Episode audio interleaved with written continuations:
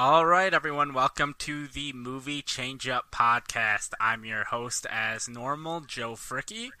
Uh, we're having a little bit of a different episode today. Normally, we we're either battling against each other or assembling an ultimate list, whether it's to put something in the Hall of Fame or put something on a Mount Rushmore. Uh, but it's a little bit different today because Uh-oh. we're just talking uh, kind of various movies along the alphabet. That's why it's called our A through Z show. Uh, you know, we're gonna list a movie that starts with A, talk about it, then a movie that starts with B, and on and on and on. Uh, and you know, various letters. You know, with my normal co-hosts, with uh, Johnny, Bobby, and Tristan. Uh, let's talk a little bit about the difficulty in compiling our list. Uh, we'll start with Johnny. You know, was there any thought process behind why you picked the movies you did? You know, um, as champion, nothing is ever too difficult for me. But yeah, some of these, um, you know, depending on what letter you were basically assigned randomly, it was uh, it was easier to find some than others. Some of the categories, I took it uh, as an opportunity to watch a, a, movie maybe that I was on my watch list or something I'd never seen before, um, and be able to talk about that, or you know, bring up a movie maybe we haven't mentioned much on the show and haven't really had conversations about. So those are the kind of movies that are on my list, either personal favorites that haven't been brought up or movies that I just recently watched since we um, came up with the idea for this episode. All right, and uh, before Tristan talk or before Bobby talks, I'd like to hear Tristan's thoughts. Tristan's talk now. All right. Oh uh, yeah, my thoughts. I had thoughts. Uh, I thought I was gonna have a hard time getting this list together. A few of my letters were difficult, and you think like, oh god, how am I going to find something for this or that? But once you get looking, I was kind of surprised. I didn't have every every letter I had. There were at least like two or three or four even that I was like maybe that one and I had a hard time picking what I went with. But yeah, my thought process was like, okay, have I not seen this? Is it one that out of breath I had to run to get my Johnny Sucks T-shirt? But yeah, is it one I haven't seen? Is it one that I always meant to see? Or there's some here too where it's I've seen it, but there was never an excuse to talk about it. So now I'm like, okay, here's my 15 seconds to talk about how good this movie is or how bad it is. So I can't wait to get through. And I watched some of your guys' movies too, so I'm excited to talk about some of yours. I know Johnny had a good one that I want to talk about, and uh, Joe did too. So I can't wait for that. Not you, Bobby. You sucked. Yeah, all, mine all right, I will say uh, I did not watch anyone else's movies, but I did because uh, I had I have the letters Q and U, and there wasn't really anything that I've seen that stood out that I wanted to talk about. So I watched two movies for the first time that start with Q and U, and those will be my movies. But uh, I mainly skipped Bobby because I didn't think Tristan would show up in time, and I just thought it would be funny. But now it's Bobby's turn. You may speak. Yeah, so I, I went with a little like some of them. It was just kind of the first movie that came to my mind for the letter, and then you know I would look back on it and see if I wanted to change it. But I ended up picking a lot of movies that either were like formative for me when I was growing up, whether they're a good or bad movie. It's like something that I watched all the time and like got me interested in certain movies. Um, or it's just a movie that I think is underrated um, that I enjoy, and just to pitch to a few more people to see it because I think it's been forgotten a little bit. Um, so I think I went for some odd choices, but you know, I, I, you know, I think it'll be fun to talk about movies that we don't usually get a chance to talk about.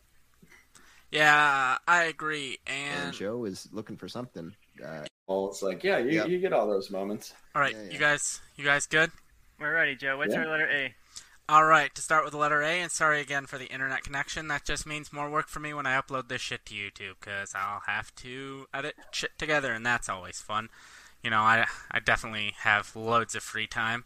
Um, all right, our first movie we're starting with with A is Almost Famous. It's a Cameron Crowe directed movie. Uh, came out in a year, early 2000s, late maybe late 90s. I don't know. Forgot to look it up because I was too busy reestablishing my internet connection. Came uh, out in 2000. 2000. There we go. 2000. That's late 90s, early 2000s. Uh, but yeah, directed by Cameron Crowe. Uh, semi-autobiographical movie, kind of based on his time as a teen, uh, following various rock bands around, including Lynyrd Skynyrd.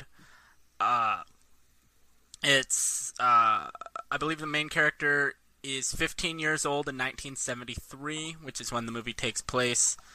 Uh, f- follows a fictional band of Stillwater and kind of just follows this teenage teenager's journey as he follows this rock band around. Really solid, really good movie that I feel like is relatively underrated. If you're not like a massive movie fan, I feel like you really don't know what this movie is, and I feel like everyone should. I feel like it's the type of movie everyone should at least check out. It's a lot of comedians in this movie. Jimmy Fallon uh, plays the manager for a little bit, kind of, and this was before he blew up. You have Marc Maron in there. Uh, Kate Hudson, a young Kate Hudson is Penny Lane. Then obviously for the band members, you have Jason Lee and uh, Billy Crudup as the two main band leads. And this is kind of the movie that put Elton John a little bit back on the map as far as pop culture with the uh, Tiny Dancer scene on the bus, which became pretty iconic at the time. But yeah, I'm a big fan of this movie. Uh, what are you guys' thoughts on it? Anyone else seen it? Yeah, um, this was one that I, I feel like I was late on because I watched it in maybe like the last like five years probably, but obviously it had been out for for a while and I've heard great things about it. Um, but yeah, once I once I checked it out, I really liked it. I've watched it since. It's very rewatchable. Every performance is great. Honestly, anything Billy Crudup is in, I'll enjoy. He's always good in it, even if the movie sucks. He's always good. Um, but he's great in this, and the movie's good. And then um, shout out to I think his name is. I always like to call him Patrick Fuckett, but it's like Fugget Fugit? or Fugit. Yeah. Fugit. Yeah, Um, yeah. He he hasn't really been in anything in a long time, but he's like basically the lead of this. He was also in another movie, a, a small movie called Wristcutters: A Love Story. Um, that was like a very indie dark comedy of like a place where like a purgatory, basically people who kill themselves go. So I, I kind of just followed the path of actors I like to get to Almost Famous, and and I enjoyed it. Very very enjoyable movie with good music in it.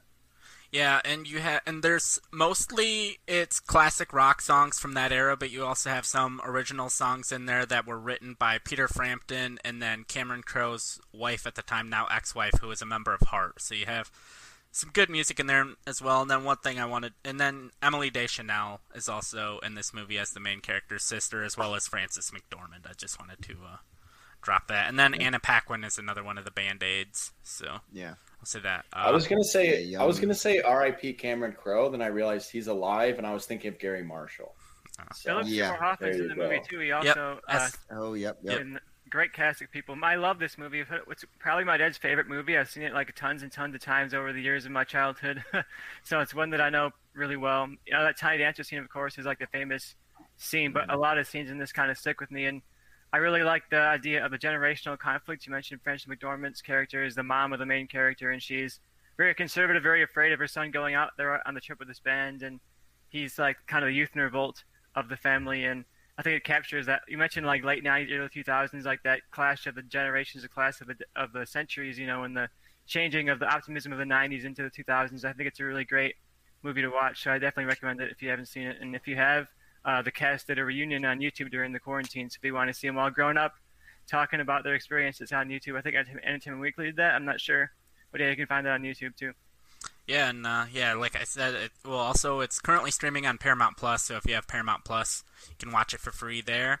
And it's you know about a 15 year old in 1973. So if you know anyone that was 15 in 1973, then maybe Yeah. a nice way to uh, reconnect with your childhood mother who was born in 1958. Uh, so, uh, if anyone has anything else to say, I think that takes us to Johnny with the letter Yeah. B. I'll just say really Yeah, quick that is so- a good. Oh yeah, Yep, Bobby. Go for it. I was just, as someone just really quick who plays music and stuff, it's definitely like it, it's a really great movie, and if you're into rock music at all, it's a lot of fun. But it's also a good Cameron Crowe movie where he doesn't cast uh, an American playing a you know uh, like a white person as a Hawaiian, so that's always also good. Yeah. Good place. Yeah. Um, so transitioning from a movie that we is pretty universally loved, and we all have pretty similar thoughts on it. For my B, I went with Birds of Prey, um, or the what is it? The Fantabulous Emancipation of One Harley Quinn, um, which is the full title. Um, I went with this because I'd never seen it before, um, and and then recently, obviously, the Suicide Squad came out. I enjoyed that, so I was like, well, I'll check out Birds of Prey now that I saw the Suicide Squad.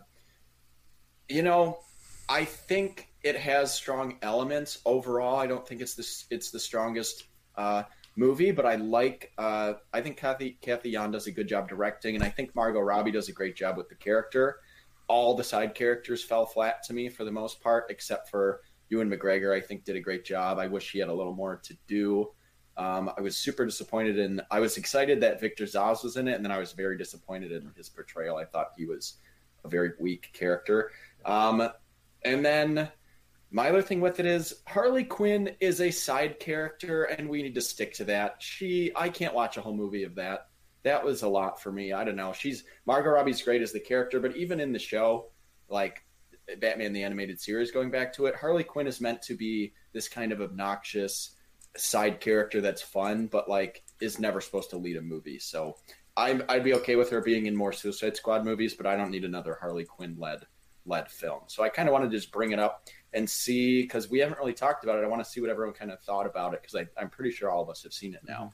So yeah. I guess we'll just go around the box. Bobby, what did you think of it? So it's one uh, when I saw it in theaters first, I I enjoyed it. I thought it was a fun movie that was kind of messy. Um, like it had a real, like you said, a lot of really good elements, but I think the plot because they were trying to be in Harley Quinn's head jumped around, and a lot of the the birds of prey themselves didn't really, they just didn't do a lot with them. Um, I liked the actresses in the roles, but they just didn't give them anything to do. Um, I but I thought the action, seeing like the R-rated action worked at times, um, and Harley Quinn, obviously like Margot Robbie's great. Uh, she works as a main lead character in the Harley Quinn animated show that's out now, but that's also again it's animated uh, and it's more of an ensemble, you know, cast of characters coming through. Um, so I think that's where she fits best. But I think it's it's a messy movie with good elements, and I really do like Ewan McGregor in it as the villain. Like Black Mask is, um, at least he makes a character that could have been really bland the way he's written fun to watch. Um, yeah, so that's my. I think it's okay. It, it's an okay movie. Yeah, I thought it was, I mean, I think if I had seen it before the Suicide Squad, the new one, I would have been down on it. And I feel like having seen that, knowing where it went after this, it kind of puts it in perspective to me. And I liked it a little more than I probably would have if I saw it like at the time it came out. Tristan, what do you think of it? I'm a bit more positive than you guys are. I still think it's not great. I think the story doesn't really hold together. I think all the side characters are pretty much useless, especially when you're coming out of such interesting source material and the Birds of Prey and how they interact with Harley Quinn and that whole team dynamic is really fascinating in the comics. And this feels almost like one of those early 2000s comic book movies where they're like, we don't really know what to do with these characters, so we're just gonna like kind of take the names and some stuff about them and throw them together. And that kind of is what this feels like. I like the style. I think the look of it is really interesting. I liked being able to see Gotham brighter and by day and it looked different. Like when you see Batman's POV of Gotham, it's very dark. It's very dreary. It's all it's Shadow is literally drawn on black if you're looking at the Batman animated series. And this is Gotham is much more bright, much more colorful, where you like so, sunny. You know, you're seeing like the day to day lives of these characters. So I thought that was interesting about it, but I didn't think that it was necessarily great. And we, the new Suicide Squad came out and essentially did all this better. Like it did the really stylish action, did the did like the character POV stuff really well, and this I think is going to be useful as like a transitional movie between the first Suicide Squad and now this new Suicide Squad. It's like, okay, we had this one movie to kind of like bridge us stylistically between these three movies, but otherwise it's it's just been done better now. so if you want, yeah. if you want to see this kind of a movie, just check out Suicide Squad. The yeah. Suicide Squad, not not mm-hmm. the original. Suicide not the original. Squad. You can skip that one. Yeah. Uh, for the most part, I agree with all you guys. My my take on it after watching it is I felt like there was a good Birds of Prey in their movie somewhere, and there was a good Harley Quinn movie in there somewhere, and they basically combined these two movies into one movie, and I, I just don't think it worked together well at all. I think I would have rather had just seen a Birds of Prey movie and had just seen like a Harley Quinn movie. I, I felt like them coming together. I wasn't a big fan of.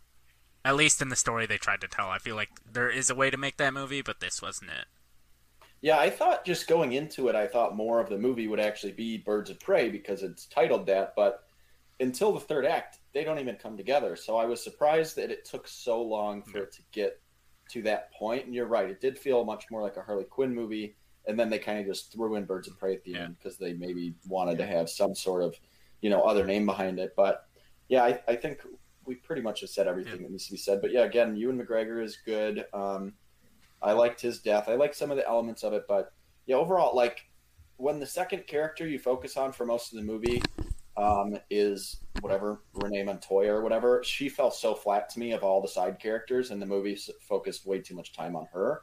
I was like, anytime, like, even though I don't love like, you know, the whole Harley Quinn thing, like focusing on that. Every time it was focused on like the police drama or whatever, I was like, get back to characters I actually care about. Show you, show me Ewan McGregor. Like I don't care about any of this. Yep. But I thought the stuff with some of the characters that, you know, I liked were were pretty good. So I don't know. I, I think um, I did put this on the list. I will dive more into Cathy uh, Yan, I believe, uh, soon. But I, I definitely uh, check this out because I was interested in her work too after seeing another movie she did.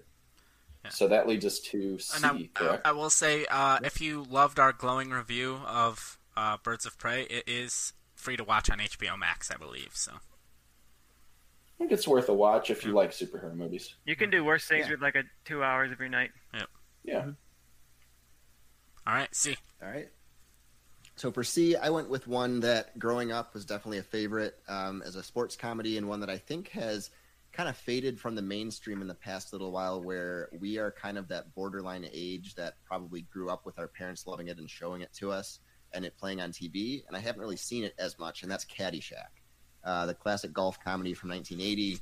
Um, Harold Ramis, um, Egon, as everyone would know him uh, from Ghostbusters, directed this. Uh, stars Chevy Chase, Roddy Danger- Dangerfield, Ted Knight, uh, Michael Keefe, and of course Bill Murray. Um, this is one that just I think needs to keep getting shown to people as one of the it's one of the best sports comedies of all time. It's been quoted over and over. Um, Bill Murray with the gopher in that movie is definitely classic. Uh, Rodney Dangerfield just playing this crazy, you know, uh, golfer and then all that. But it's it's definitely one. Like I said, I, I just kind of want to bring it back up because I, it's one that we love. At least I know I do, and a lot of people my age. Um, and then it, when I talk to people that are younger, they don't really know what it is at all. Um, it didn't really stick around as much. It's one of, uh, I think, as a side performance by Bill Murray, one of his best like s- side character roles. Um, it's just this goofy guy chasing the gopher the whole time, um, and uh, yeah, praising the Dalai Lama and all that stuff, weird, crazy stuff that he does in that movie.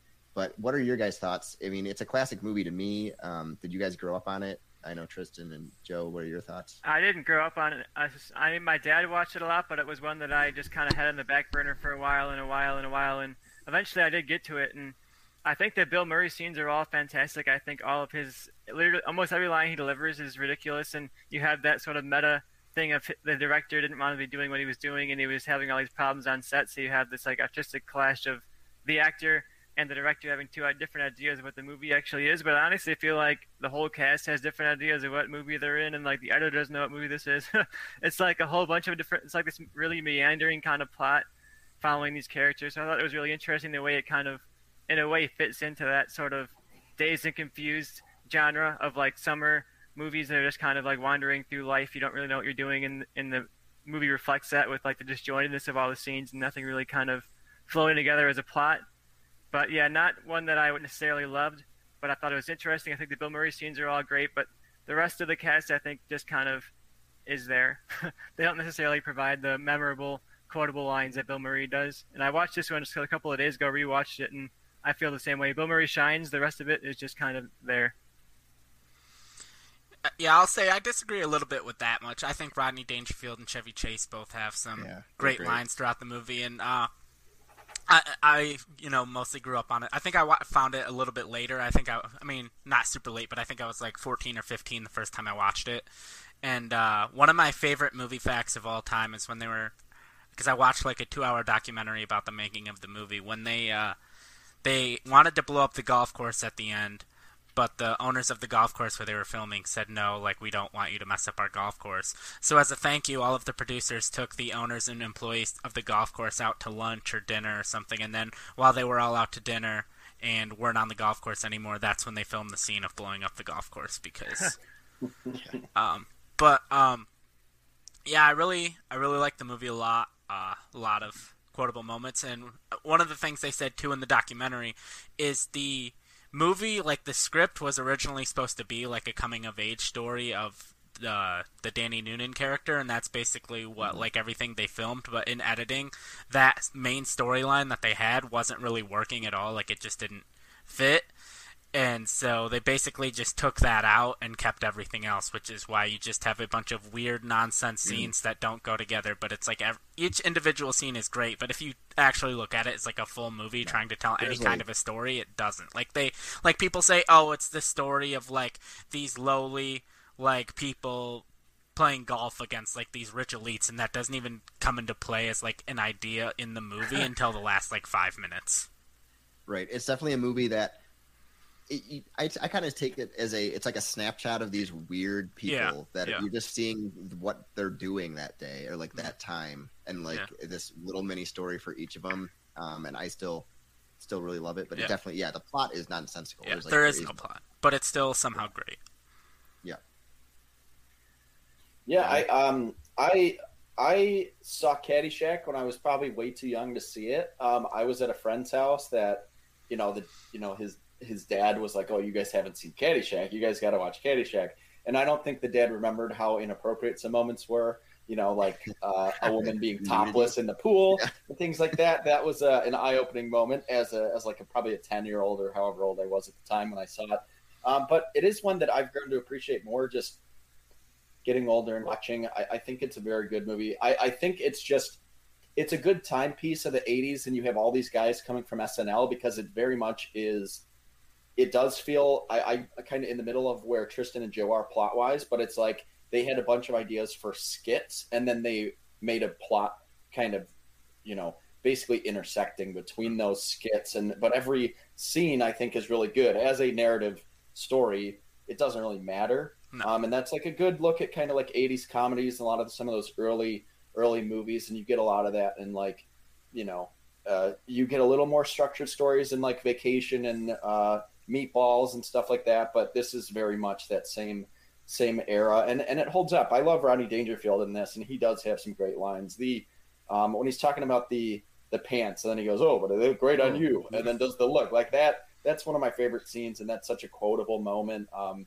and then obviously everything bill murray does in it is is great. So i think you have a lot to to love here. I would definitely check it out. Um, it's not as narrative of a story as like a Happy Gilmore, but if you like Happy Gilmore and you grew up on that and you've never seen Caddyshack, I definitely recommend Caddyshack. Um, and I'm interested if at some point this maybe pops up in our in our in next week's episode. Spoiler: We're doing a, a draft, and this could fall into a, into a couple different categories, and I'm interested to see maybe if this one uh, sneaks in there.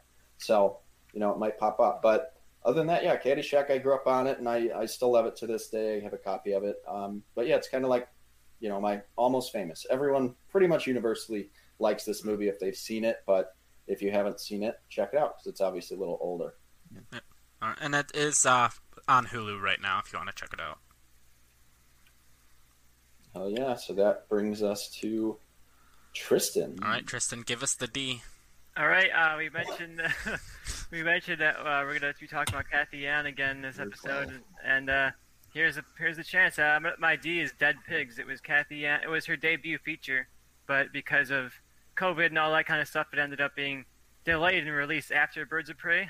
so it's the second one that's been released, but it was made before Birds of Prey. Uh, it's released on Mubi. It's a tr- streaming platform you can sign up through on Amazon or just go to Mubi.com. They're a platform that goes out of the way to kind of uh, give give uh, platform and give precedent to streaming indie movies and especially foreign indie movies. So if you want to get out of like the monotony of scrolling through Netflix and seeing the same like blockbusters you've gotten tired of seeing, this is one that I recommend checking out. It's pretty cheap and you can get the first three months for a dollar. And, and uh, anyway, Dead Pigs was her debut feature, her second release, and it follows these this interconnecting story of all of these people throughout modern day Hong Kong. You follow a stylist, you follow an architect, those kind of like people who otherwise would not be interacting in any way, and you see how their lives slowly start to interact because of this chance situation where tons of dead pigs keep start showing up, and it's based off of a real event where there was a river where a bunch of dead pig bodies uh, were found in the river, and no one in the town could figure out where all these dead pigs came from, and they started trying to uncover the events of all these people in this small town. And this is kind of an escalation of that. It takes place across Hong Kong. It's similar to Birds of Prey in that it's slightly elevated. Re- it's like a slightly uh, slightly elevated reality. It's a little bit colorful, a little bit larger than life, but not nearly as large as Birds of Prey is. But you can see the beginnings of Cathy Yan's direction in this movie. I think it's a much better movie than Birds of Prey. It has a lot more to say. I think it's a lot more interestingly shot and holds together a lot more. So if you want to see her actually pull off a good one, I'd check out Dead uh, Dead Pigs. Yeah, I think um, Bobby and Joe. Have you seen this? I've I didn't I don't I didn't even know what this movie was. I was just like, oh, I guess Tristan's doing a movie called Dead Pigs. I- I knew it was. Uh, I I just heard of the title because of um, it being the same director, but I didn't know. I like. I've never seen it. I don't really know anything about it. I thought maybe Yeah, it's, it's the sequel one, to Pig, um, the Nicolas Cage movie. Prequel. No, definitely, yeah, pig themed episode here we got. Um, but yeah, it's I think it's a brilliant satire on capitalism and and the Chinese um, government and how their society is, but it also you know relates very much to what's you know uh, in the U.S. and capitalism and and alienating people and making people desperate. And while it is a good satire and there's a lot of funny moments, it does have some serious moments, and I think it's directed well for such a movie that stylistically changes so often. I think it does that much better in this movie than Birds of Prey. You know, that one felt a little jarring when it jumped scene to scene, and this one, um, no matter what the tone is, it kind of seamlessly goes through that. So I like Cathy a lot. I understand that. Um, you know, seeing this movie and picking her for your movie, I think I think works. Um, the other thing with it is Vivian Wu, who was in um, some might remember her in uh, Teenage Mutant Ninja Turtles three in the '90s, was in that in a small role, and she was when she was like Time? very young. No, it's the it's the one after that, Oh, probably a straight yeah. DVD movie. Um, but then uh, she was also in the Last Emperor, and then and she's obviously much older in this, and she like steals the show. She's amazing in it. Um, but yeah, overall, I think it's a it's a very good movie, but it does have a few parts that might take you out of it. There's a part where they all kind of break out in a song that maybe doesn't fit with the rest as as well as like some of the other scenes. But I think overall, it's, it's pretty funny. It's it's well directed, and and I'm interested to see more of her work. If I had only seen Birds of Prey, I would wouldn't have thought much about the directing, but I saw Dead Pigs before I saw Birds of Prey, and that was one of the reasons I was interested in even checking that out. So I recommend it. Um, it is a, I mean, it's a foreign film, but a lot of the movies in English. So if you want a good movie to kind of transition you to watching a movie in full subtitles, um, check this one out, and it's a good kind of, you know, in between of that. Yeah, and it's very high energy too throughout else. most of it. So a lot of times you think of Yeah. foreign films, you think it's going to be very slow and very dry, and the plot's going to take forever. And this one is not like the plot does take its time to bring the characters together. That's kind of just like the premise of the movie. But yeah, the, the pacing is very quick. It's it's quippy and it's kind of fun to watch. So you're not getting like a dry. I definitely recommend it as a transition into watching foreign film, or even just a transition into watching stuff that's more indie. If you're used to watching superhero stuff and you want to get here's that Birds of Prey director who did something a bit more off the rail, off the grid type thing. This could be a perfect way to get you there. Uh, yeah, I agree. So, all right. Well, that uh, I think that brings us to everything we need to say about that. That brings us back to you, Joe. All right, so uh, I, if you've you know paid attention in kindergarten, I have the letter E for, and I chose the Elephant Man, which is currently streaming on Amazon Prime as well as Paramount Plus. If you don't know what it is, it's the story of uh, John Merrick. I think they renamed him Joseph Merrick in the movie, or the other way around. But either way, his name's wrong in the movie. Uh, but he suffers from some disease that they didn't really know much about at the time, and it just makes him super deformed and it's uh, I mean it's a period piece. It's like the mid to late 1800s. Travels around a circus until a doctor played by Anthony Hopkins discovers him and kind of showcases him and like shows him to various doctors. And a lot of the themes it deals with is like, is Anthony Hopkins' character really any different than the circus owner? You know, they're both parading him around and not really treating him all that well. And not really caring about him as a person, just caring about like his illness or his disease or what makes him different more than him as a person. And then it kind of all culminates at the end with uh, Merrick, played by John Hurt, who yells into a group of people who are chasing him and wanting to see him, like, I'm not an elephant, I'm not an animal, I'm a human being. And then the movie kind of, for the most part, ends from there. You get a little blurb that he died not too long after that at the age of 27. Spoiler alert, but it's also, you could kind of figure that out just by watching the movie. Uh, but directed by David Lynch. Surprisingly enough, there is a David Lynch movie I like. If you've watched our podcast that much, you'd probably figure out David Lynch movies not my vibe. But for the most part, this movie's a little weird and odd for the first two minutes, and then it's a little weird again for about the last two minutes. But outside of that, it's pretty normal, straightforward uh, movie. David Lynch shot it in black and white, and it was also produced by Mel Brooks, who uh, on purpose kept his name off the po- the posters and everything because he didn't want anyone to think it was like a normal kind of Mel Brooks type comedy. And then, uh, just a little fun fact: uh, there's a boy uh, who kind of goes around with the circus owner, and he's played by Dexter Fletcher, who went on to direct Eddie the Eagle as well as Rocketman. So, it's my little blurb about that movie. I don't know. I know Tristan's seen it. I don't know if anyone else here has seen it. I have, but it's been a long time. I don't remember a ton from it outside of the famous end scene that you already mentioned. But yeah, I will say this is one, like I mentioned with Dead Pigs being like a transition to foreign films. This is kind of a transition into David Lynch films if you want to get kind of weird with it. Um, this is his like most straightforward movie that I've seen him do as far as just like telling a complete story that doesn't keep you guessing at every turn. Um, but you still get some of his style, like Joe mentioned. So you know, if you want to kind of get into David Lynch, but you've never really checked him out, I think Elephant Man is like the perfect like first David Lynch movie to watch, and then go into you know some of his other works because because things are a bit bit stranger after that. Like I would say, watch this before you watch Mulholland Drive, and you'll kind of get yeah. you know you'll kind of understand Mulholland Drive a little better after you've seen Elephant Man or some of his other yeah, stuff. Especially Eraserhead, that movie I still uh, still keeps me up at night. And I watched that movie like ten years ago once. I ain't watching your, that, that shit could again. also have been an E. Yeah, I still ain't never watching that. I would have had to rewatch it to be able to talk about it, just like I had to rewatch Elephant Man. But I'm never rewatching Eraserhead. Fuck that movie. Yeah. Speaking of Eraserhead, I mentioned when I, I watched a double feature Eraserhead and uh, Elephant Man last night, but I want to get Bobby's thoughts before I get to mine. I want to skip you.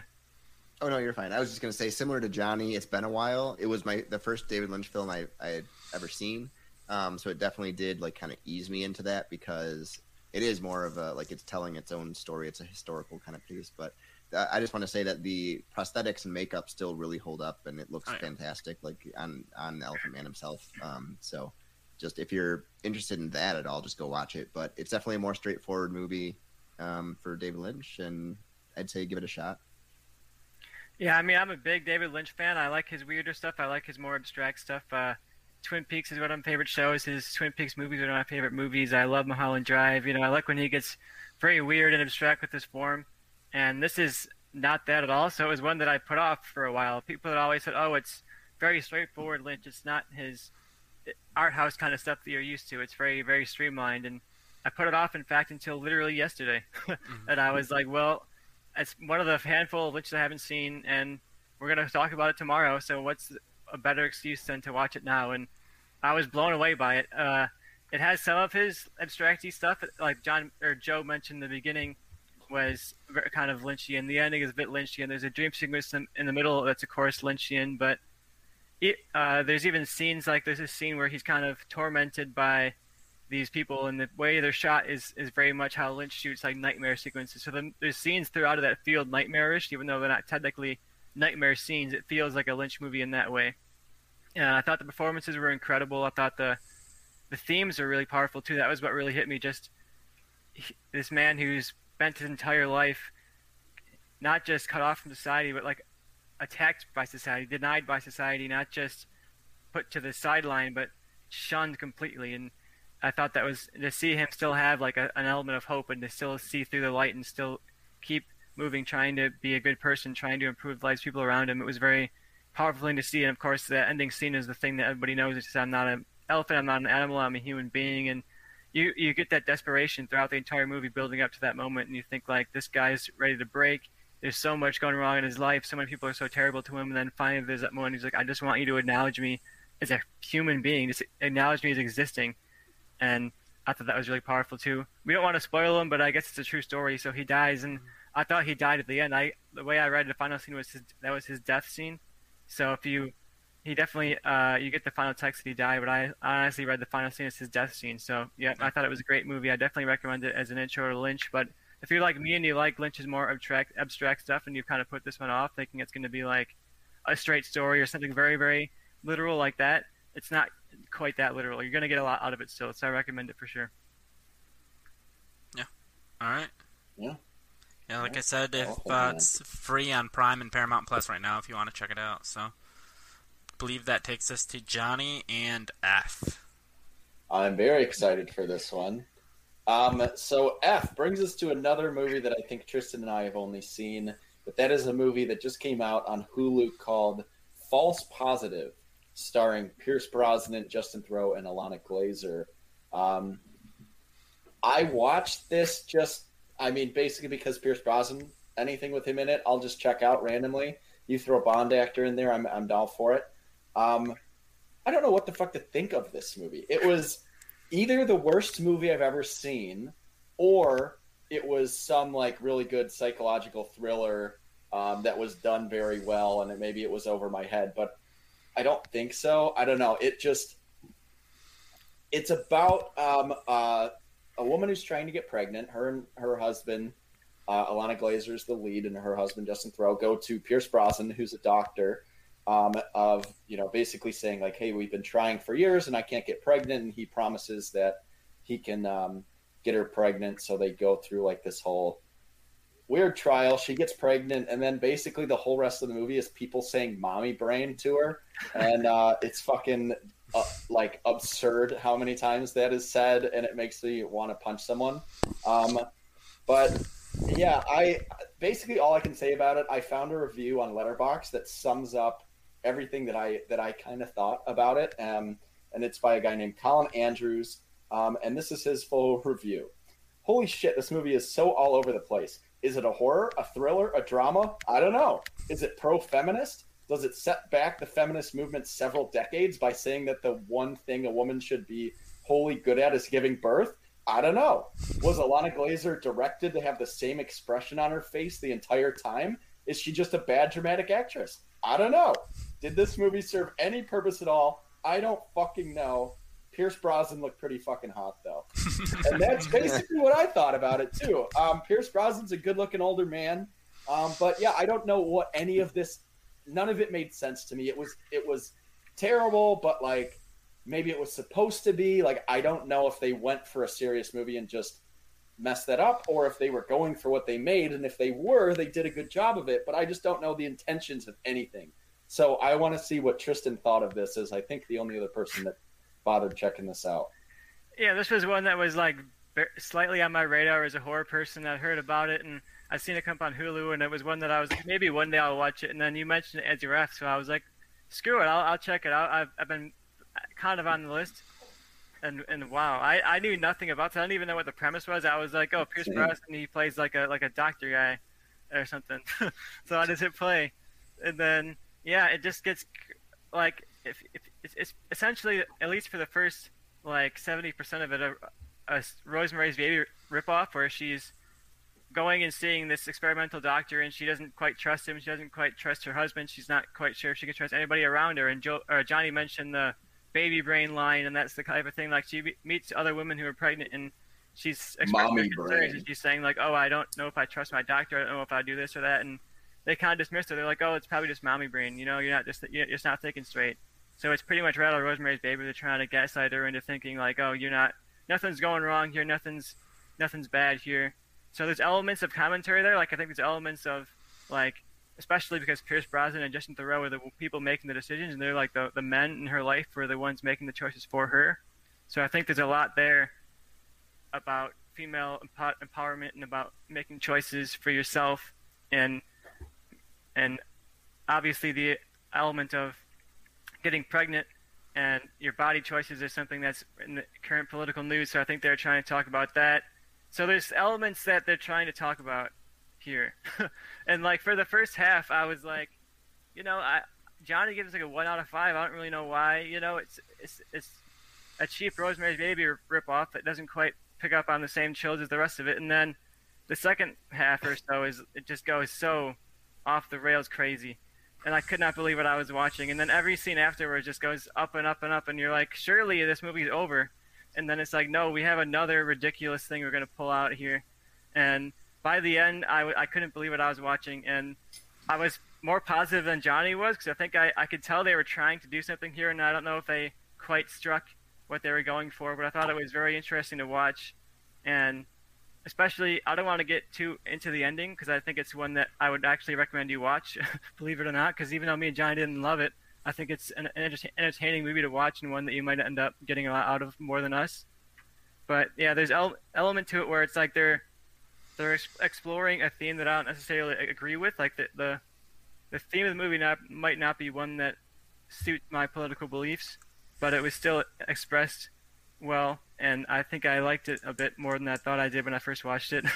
talking about it now, but yeah, I'd actually recommend False Positive uh, if you want to check out something weird, something that might give you a strange viewing experience. Maybe if you're in a state or a place where you can buy yourself a little bit of legal substance or a couple of drinks, and you might end up getting a lot more of it than even I did. yeah, that might help. I did watch this sober with my fiance, and we were just very confused. Um, so, with that being said, anyone who is interested in seeing it after a recommendation, skip ahead a little bit because I'm about to spoil the ending.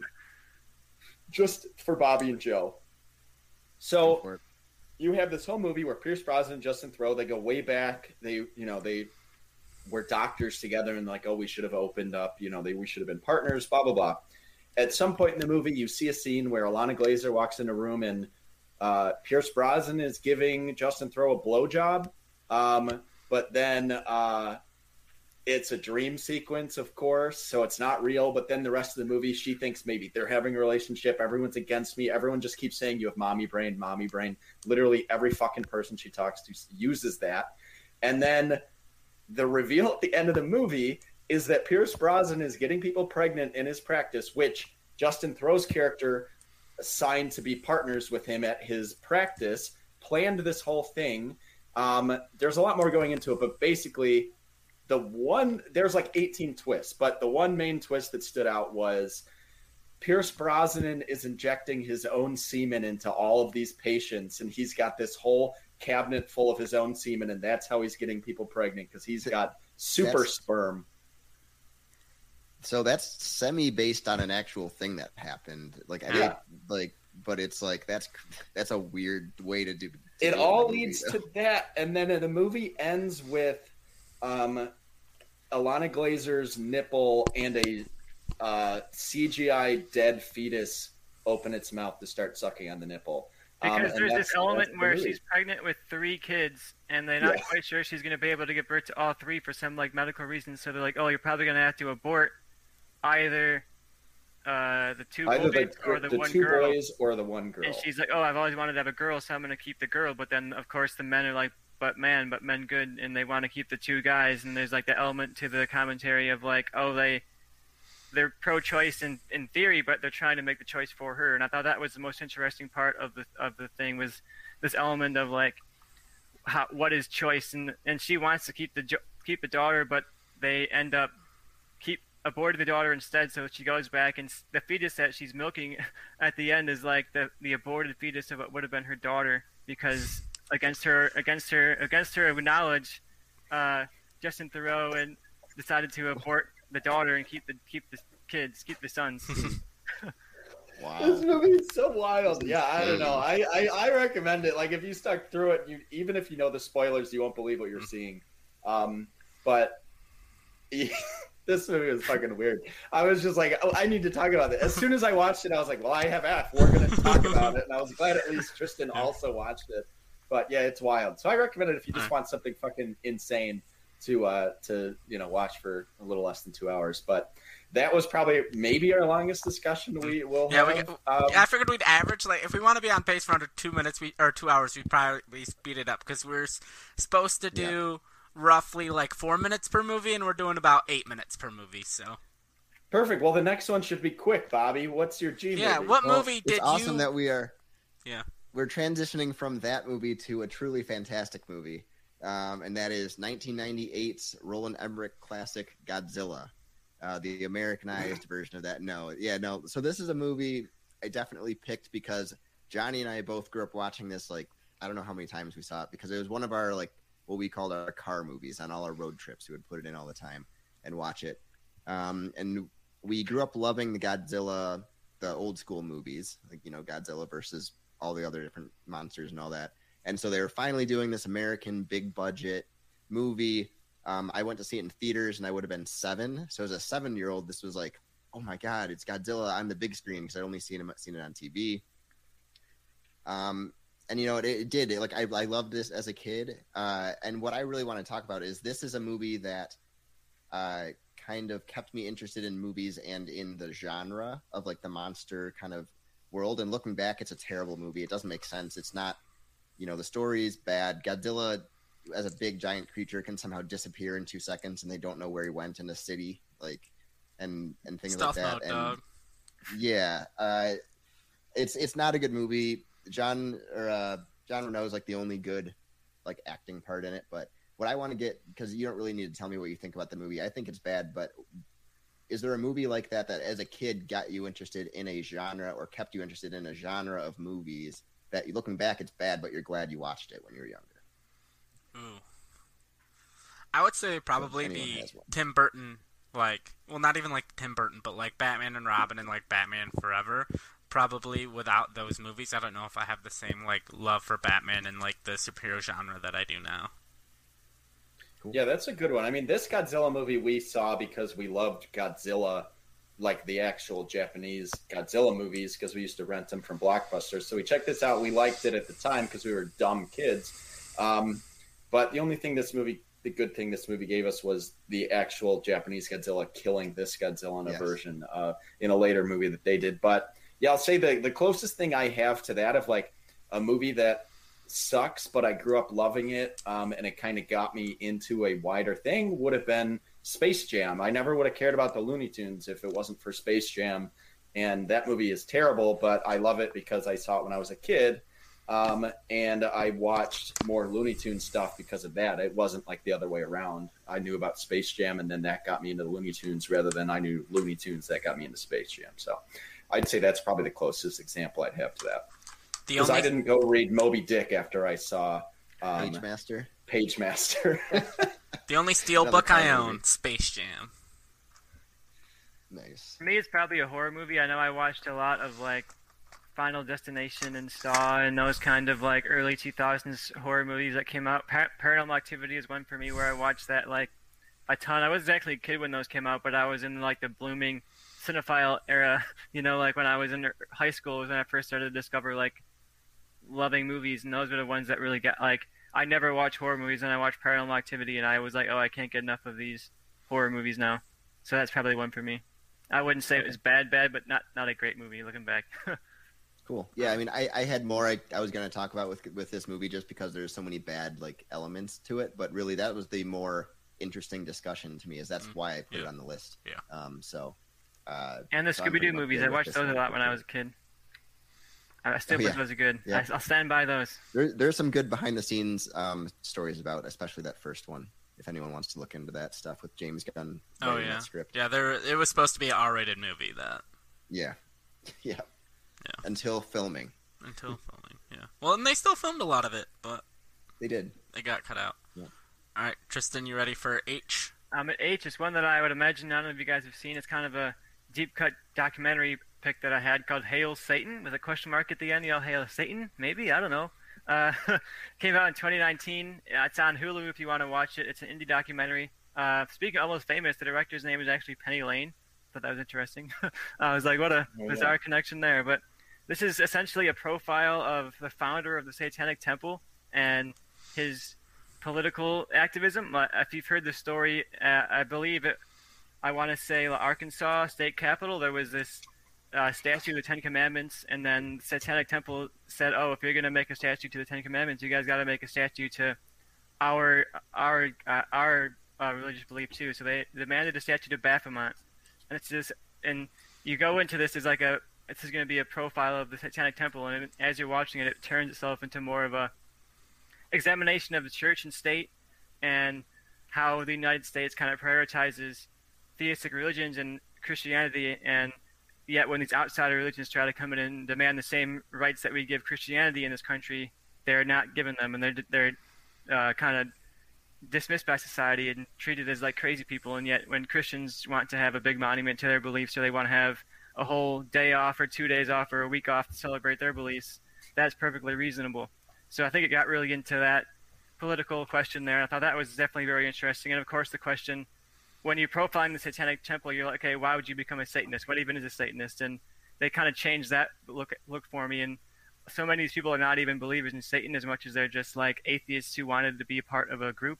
Yeah, pretty Because- much. atheism is doesn't necessarily have like an organization behind it. It ha- it does, but they're not active. They're not like politically engaged as much as the t- temple is. so it was a really interesting look at a group that is often like socially uh, profiled as one thing that isn't necessarily that, and that also looked at a really compelling modern day political question about why we prioritize certain religions over others in a country that should be a separation of church and state and not playing favorites. So I think if you want to get a political Yeah, and also I, uh, entertaining characters, Hail Satan's a good good watch. This one is one that's been on my watch list. I've seen the trailer a few times, but I've never fully checked it out. I was trying to before this, but just didn't have the time. So I will definitely check out on Tristan's recommendation.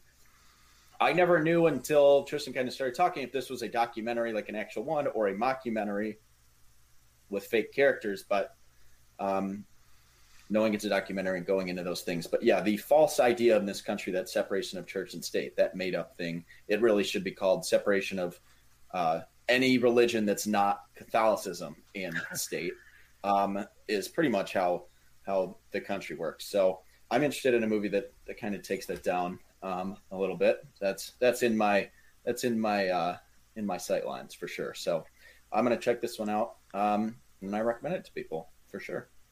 Just Yeah, seeing the trailer looks good. Yeah, I haven't seen the trailer, but just based on Tristan's description, it definitely sounds like in my wheelhouse of things I, would watch. So yeah, Same here. It sounds interesting. I, I'll give it a shot. yeah, for sure. All right, we're ready to All move right. on to uh, I? Yeah. All right, next we got I, and that is my pick. And I it took me a while to figure out what I wanted to do, 'cause- and I decided on the foreign film I Saw the Devil, which is currently, I guess, on Pluto TV and Crackle. I don't know what the fuck Pluto TV is. I don't think anyone has it. And I tried to watch Crackle one time. That streaming service is You garbage. didn't go with I Frankenstein. Yeah, n- definitely not. Uh, did I put it back? Pluto is free, so if you guys want to watch it for free, it's on Pluto TV. Oh, well. Oh, that's I think it. Crackle's also free. I don't don't remember. I don't know where my copy of I Saw the Devil is, but uh, it's right here because I watched it yesterday. So I rewatched it yesterday. It's great. Basically, uh, this serial killer murders this cop's girlfriend, and he decides to go on a one main rampage against the serial killer.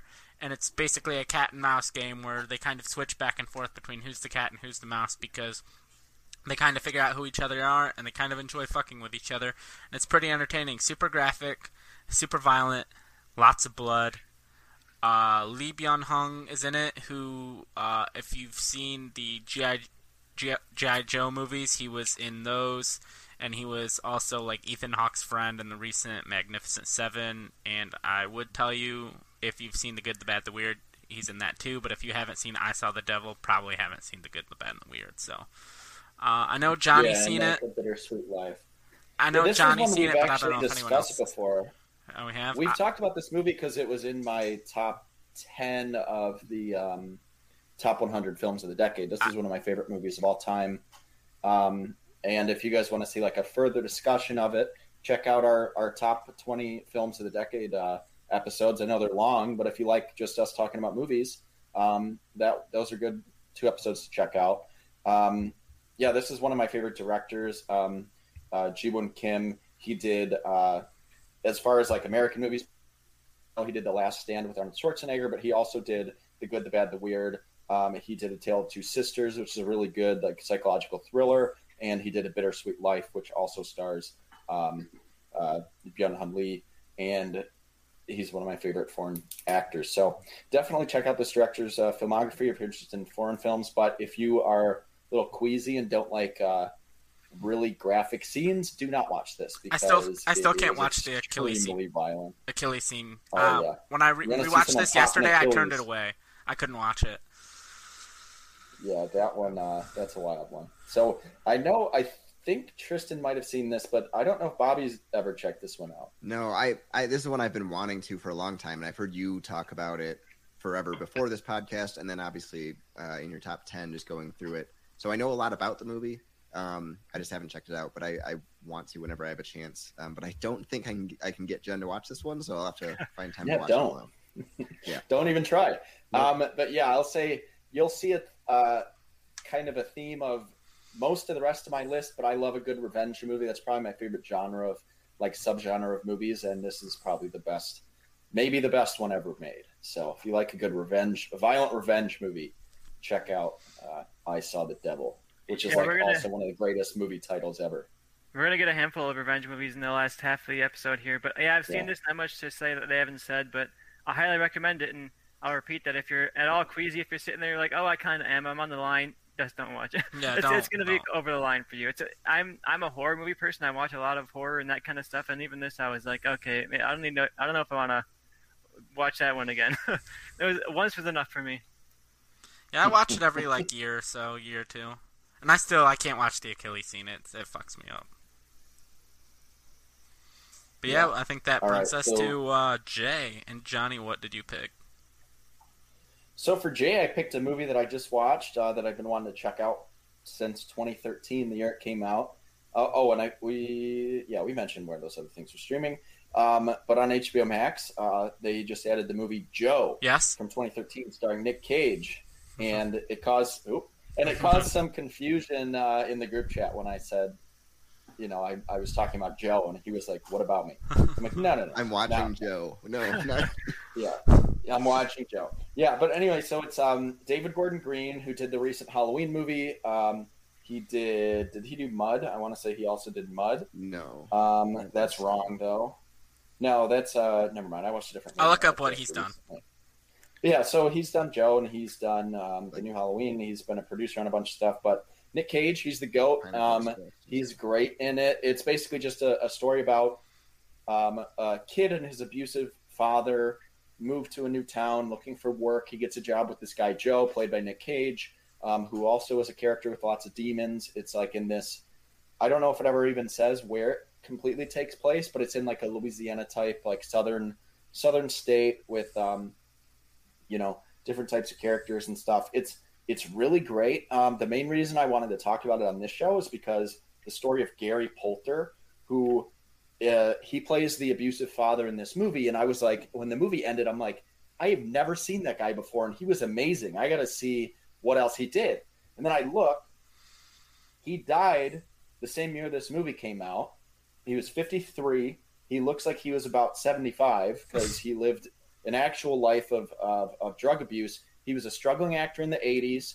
He was an extra in a couple things. Then he was homeless and he was a drug addict and he was, uh, you know, abused alcohol his whole life.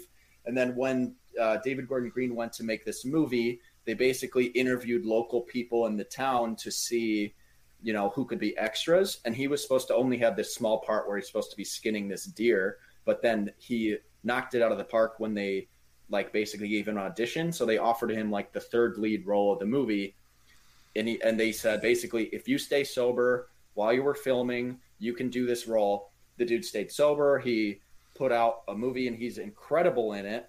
Um, and then two months after the movie was done filming, he got drunk, fell in a, and either had a seizure or passed out in like a very shallow puddle and and died basically. Um, and it's it's a very sad story, but it's also kind of an uplifting story of someone that their whole life they wanted this one thing and then they finally got it, and it was basically like their final wish because he died right after making it after wanting that his whole life. And he just his legacy will live on because of this movie. He's incredible in it. He steals a movie with Nicolas Cage. Someone else coming in and stealing the show is rare. Um, but Gary Poulter shout out RIP he was uh he was awesome in this so I didn't know that story until after I saw the movie and then I read about that and I was like I got to bring that up because that's fucking incredible and I can't believe it's something that in the film community like we follow a lot of people I've never heard anyone talk about that before so I wanted to share that. But really good movie. I recommend it. Tye Sheridan's good in it too. Um, he's kind of hit or miss for me with a lot of his work, but him and Nick Cage have good chemistry, and the movie is good. But again, it's not as violent as I Saw the Devil, but it's not an easy movie to stomach if you can't watch like abusive relationships and things like that. It has a lot of that. So, you know, it's a, it's a tougher, darker movie to watch, but it's very good, and I highly recommend it. Has anyone else seen this movie? I haven't seen, seen it. I, I No. haven't seen it, but I wanted to bring up two things real quick. He's directed Pineapple Express as well as Your That's Highness it. and some other comedies, and he Your did Highness. direct two. So he directed the movie Joe. He also directed two episodes of a show called There's Johnny. So Perfect. Wow, Look at a that. crossover. Right, that's all I had to Yeah, say. Yeah, I like I like Joe a lot. I saw this Who back when it first came out. I mean, some Joes I like a lot. There's other Joes I'm not a huge fan of, but This Uh, Joe is a particularly good Joe, and I had a good time with it. I think uh, Nick Cage now is having this huge resurgence, especially after Pig. We'll talk about that in a second, but he's having this revival among like indie movies as like this big face again. And this was one that I think kind of started that for him. It was back in 2013, so it was right when he was the, at the peak of doing bad stuff, and this was like the very beginning of me coming back on my on my personal radar at least, and saying like, oh, I guess Nick Cage is doing good stuff again, and this kind of like slowly got me down the rabbit hole of watching more of his outlandish kind of stuff. And by the time we get to now, when he's back on the A list, I, I was like, I, I, I knew it. I saw it back in the day on Joe. You know, I was on Team Cage back when I watched Joe, and that story, of course, you mentioned is really powerful. And I knew that back when I watched it uh, originally, and I, when as I watched it. But after I watched it, we were doing research onto the movie, and we saw that story, and that's a really powerful story that adds to the performance as you're watching it. So I think i- if you're going to watch it now, knowing the fact that there's that reality behind the character, I think really adds to the performance. So I highly recommend Joe, uh, the movie at least. The person, not so much. I'm not sold yet, but Fuck the you. movie I, I'm I'm pretty sold on. So check that one out on HBO Max, like we said. Oh yeah. Alright. Um, and yeah, we. Uh, I think our next few discussions might be quicker. We don't have as much to say about those, so let's get into. Uh, Bobby, you have K. Yeah, so mine also has a very uh, unknown actor named Thomas Mapother. Uh, some people might know him as Tom Cruise. Thomas but, Cruise uh, Mapother the fourth. Yep, the fourth. But uh, no, so I went with a movie that to me is a pretty underrated, like kind of like a date movie. I, I would kind of call it, or just one you can throw on like TV. But it's also Like date night. kind of like that, of course. But it is uh, Knight and Day. Uh, Tom Cruise and Cameron Diaz, uh, directed by first, and a lot of people don't even realize that it was James Mangold, who now is more popular for doing Logan and um, Amer- What's the movie he just did? Uh, Ford versus Ferrari and all that, and he's doing the new Indiana Jones. Um, but I saw this movie on a date and. I went into it thinking it was like going to be terrible. Like I was just like, oh, it's just a movie that I can go watch and like whatever. But uh, I find it like really entertaining as like a it's an action comedy, kind of a parody, pretty much a parody of the genre of Tom Cruise at the time. So he was in the movie. He is basically the super spy, does everything right, is suave and smooth and all that. And Cameron Diaz just kind of stumbles into this plot and is like the regular everyday person that falls for the spy. Um, and it, you know, it's it's a perfectly like fun movie that I think um, you can kind of throw on and watch whenever. Just put on a few scenes. You don't really need to care about it that much, but I find it very entertaining. I think Cameron Diaz and Tom Cruise are good in what they're doing in the movie, um, and it's just a. It I, I find it, it it's a mo- way way more capable movie than it should be because of James James Mangold. I think he directs it really well. Has some really compelling action scenes in it too. Um, so has anyone else seen it? Again, this is a movie that's a it's straight up a it's a cable movie, but it's one that I it's a cable movie that I could throw on like whenever and just watch scenes because it's just kind of fun. I don't have cable. Yeah, I, I saw it once in like 2012, 2013, and like my takeaway from it is it's like the perfect like it's Saturday, it's two o'clock, it pops up on FX, and you're like, fuck it, why not? Yeah. that's kind of my vibe of that movie. Like, I'm not gonna say, oh, you need to go out and pay twenty dollars to download this movie and watch it on VOD. It's like if you're bored on a Saturday flipping through channels and you see it on one day, check it out. Yeah, I think it's comfort food that's better It's than like you see a the trailer and it's like, yep, this was a movie. Yeah, this was like, you see the trailer and you're like, yeah, that's a movie that in like four months is going to be talked about by Sasha Pilraver on FX or whatever afterwards. Exactly. Like, that's Yep. that's exactly the type of movie it is. I've never checked it out. Um, I like James Mangold, so maybe one day if I'm like looking for a movie to watch with Angelica, I'd put It's it on. way better directed than than this movie should be, which is what is fascinating Yeah. to me about it. Is like there's a lot of really good elements in a really plain kind of movie that makes it way more entertaining than it should be. So, I I like And I usually take- that, but I take Bobby's recommendations to heart, unless, um, I mean, he did once say that The Spy Who Dumped Me was pretty good, so I don't know if I completely trust him on these types of movies. Um, but yeah, so I said Jen liked that one. I've never seen that. you liked it. You pitched think. it. I pit no, I- I, pitched lied- a movie you lied in an then. argument. In an You're argument, I lied. Yes, I You're a liar. Just like I did lie. Okay, All right. Like night and day. Don't bother. Not streaming anywhere. Check Tristan L. Find it on cable. All right, my L is one that is streaming somewhere. It's on HBO. I think it might be on the Criterion channel. It's on the Criterion collection if you're into like buying Blu-rays and that kind of stuff. Uh, it comes in a poster, and it's Lady Snowblood from 1973. This was the inspiration to Kill Bill. It's what I knew it as. Uh, Quentin Tarantino has cited over and over again that this was the movie he watched that made him say, oh, "I'm going to make Kill Bill." And there's stories of him even having like prints of this movie on set of Kill Bill and having the crew like watch this movie in between takes to make sure they were like really doing it. And it's like you watch on YouTube and they're like, oh, here's the exact shot or like the exact scene that he took uh, and lifted to make Kill Bill.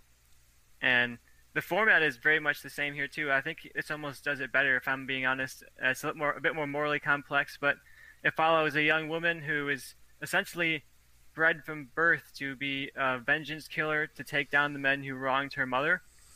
So you're following the woman, Lady Snowblood, and throughout the first half hour, 45 minutes, you're getting the flashbacks of her origin, similar to how Kill Bill like introduces you with the action and hooks you, and then you are like, okay, here's her journey up the mountain and all that kind of stuff. And you can see where Quentin Tarantino took notes not just from the story but from the action.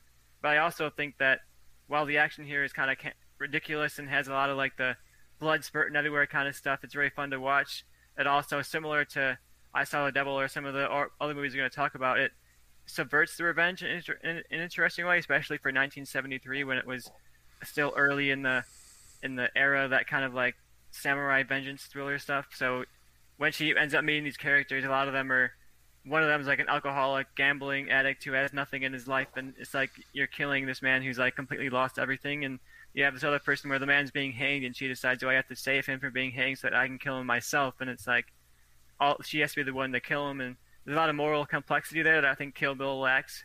where Kill Bill is essentially, especially in the first one, just like let's have the coolest action scenes you possibly can have, and this has that while also having moral complexity. So I think if you want to check out really fun violence with some moral questions and some compelling, really great colorful shots that inspired some of the best filmmakers today, I'd definitely check out Lady Snowblood. I said that's on HBO Max. There's also a sequel on HBO Max, so if you want to watch that, check it out on there.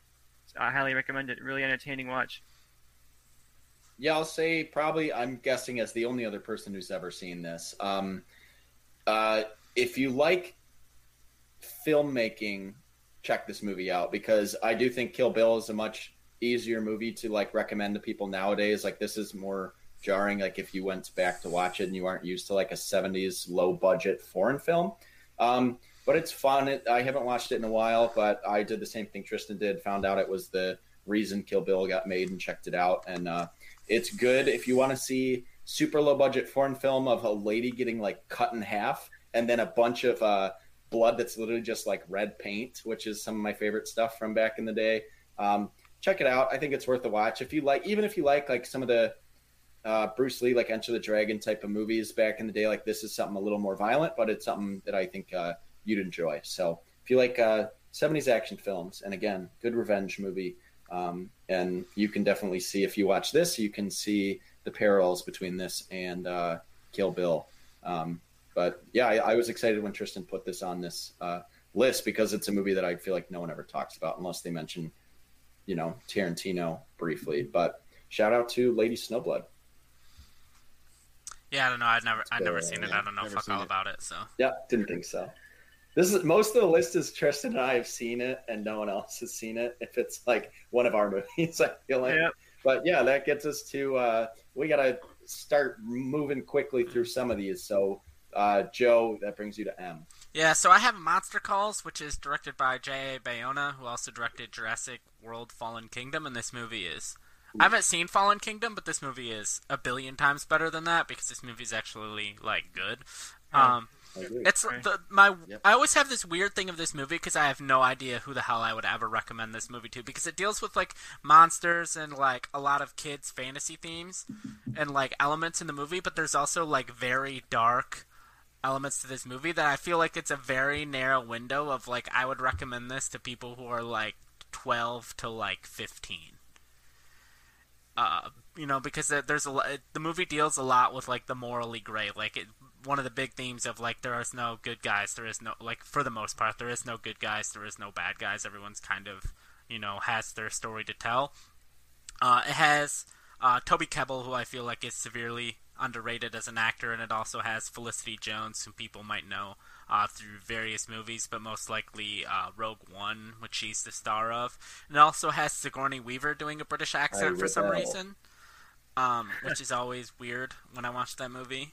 And uh, also from Star Wars uh, and various other things, has Liam Neeson as the voice of the monster. So uh, it's like this basically this little kid. Uh, his mom has well, he's not little. He's like middle school age. His mom has cancer, and this like tree monster shows up and kind of talks to him and tells him various stories and tries to like help him along. And you know the stories have various complexities, and it's just like an interesting, weird movie. It's on Netflix right now. Uh, definitely, I think worth checking out, but I still really don't know who I would recommend it to because I do feel like there's a narrow window of like who might be interested in this movie. I, I would say if you're someone who has maybe dealt with um, with any sort of trauma, this might be a tough watch, but I think it's a it's a good movie for that because it it basically the whole movie is kind of a very metaphoric of like coping um, and I think it does a very good job of that. And that's really all I remember about it. I, I saw it and I liked it, but it was something that kind of left my mind until Joe put it on this list, and I was glad he did because it reminded me uh, of kind of how much I liked it when I saw it. So yeah, if you like a good movie about just like coping and dealing with you know the struggles of life, I mean, we're all going to have to deal with really really hard shit throughout our lives, and this is a good movie about that. And I'm a sucker for movies like that, um, whether it's this or I think a couple movies we're going to talk about later, at least uh, one, a great Nick Cage movie uh, that we'll get to. Um, I think movies about like coping and dealing with loss and stuff are are important. So I think this does a really good job of uh, of showcasing that yeah. in like a unique way that I haven't seen before. Yeah, I would say it, this is like a much darker version of like Bridge to Terabithia, which was a dark kids movie, but it dealt with some of the same like similar themes.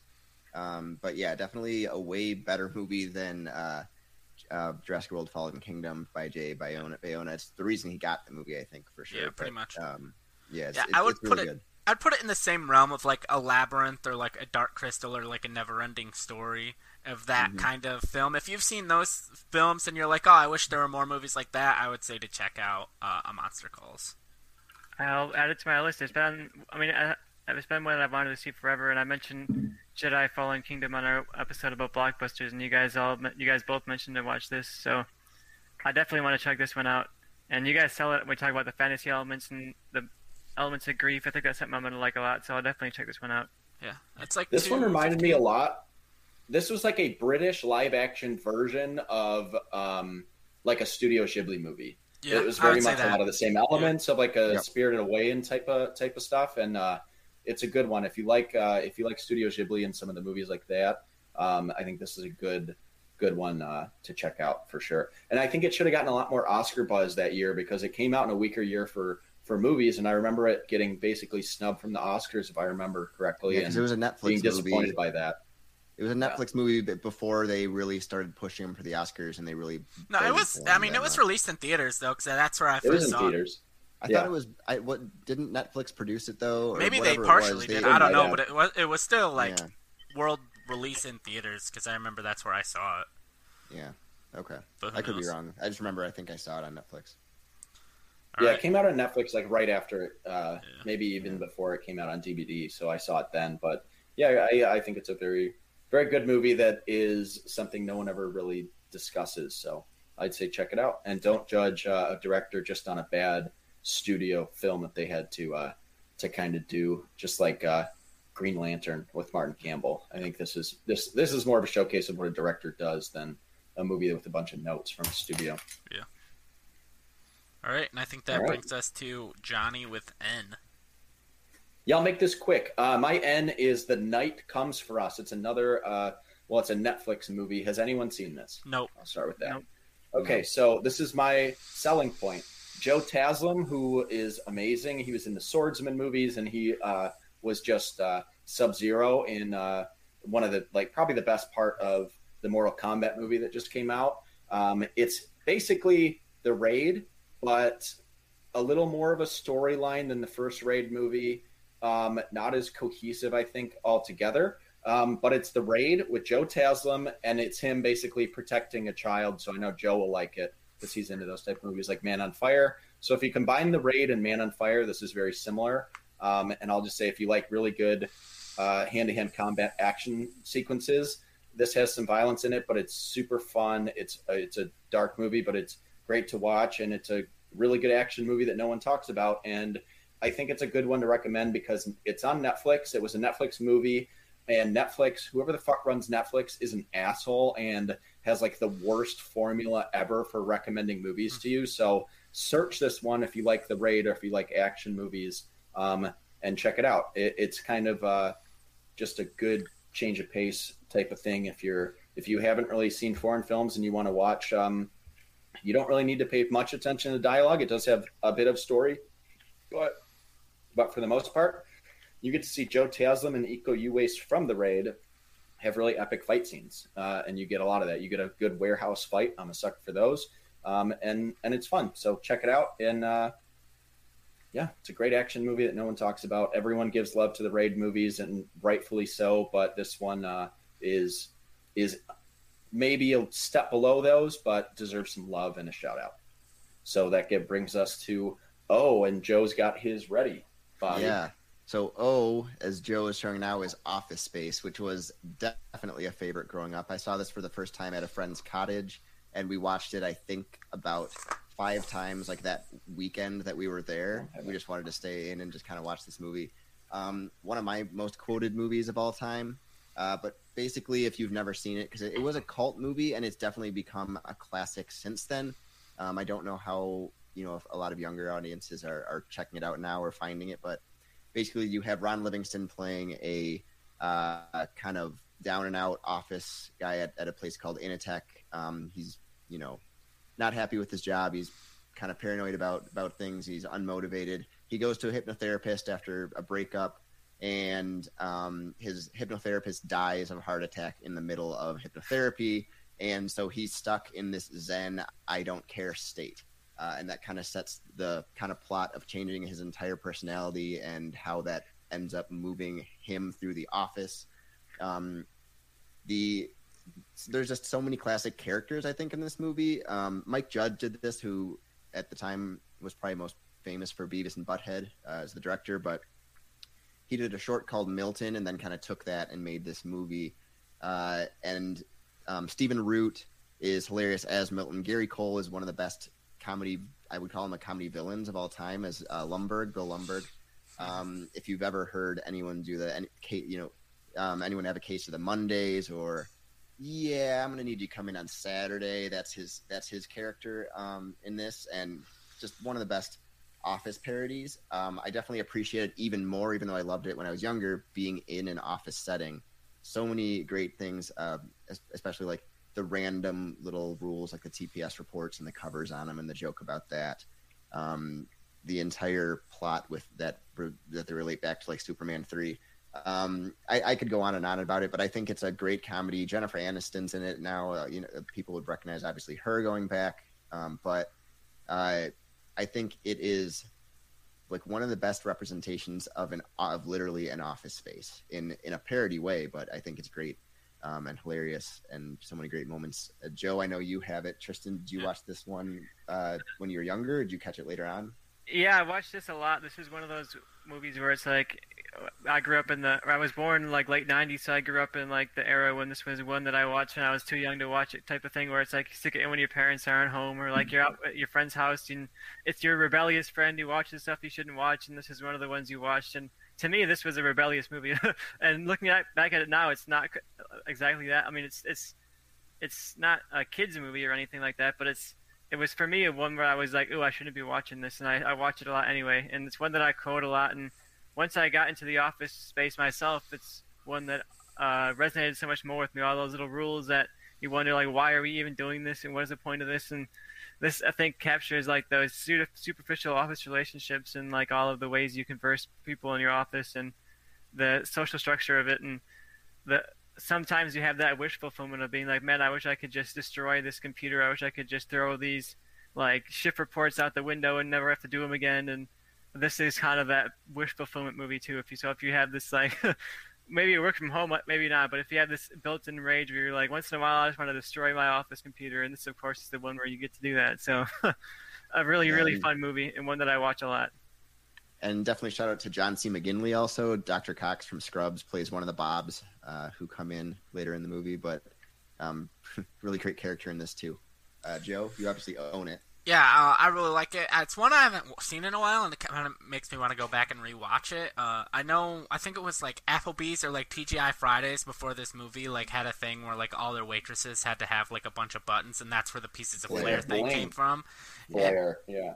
Pieces of Flair came from with Jennifer Aniston's character, and like after this movie came out, they stopped doing that because basically they realized this movie was making fun of them.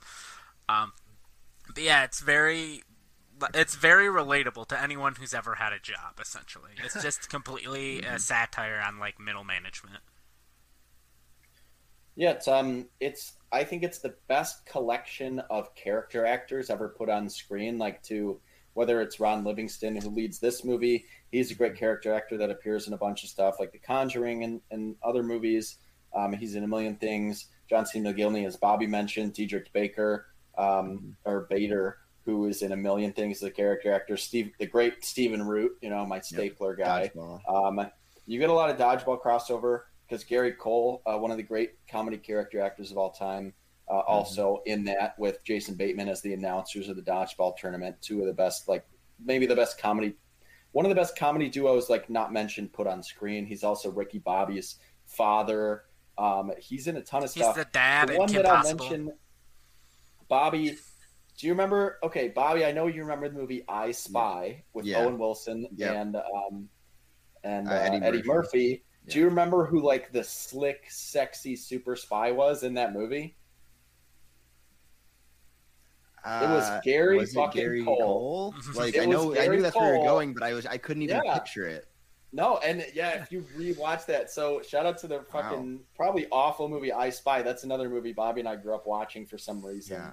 randomly in the car. But yeah, he plays like you watch him be Bill Lumbergh, and then you see him as like the he's supposed to be like the James Bond type of character in that movie. It's jarring once you realize it, and then uh, because I've seen both movies and I never connected that until I looked at his IMDb one day, and I was like, I need wait, to I need to look that up. Like I need to see him in that movie.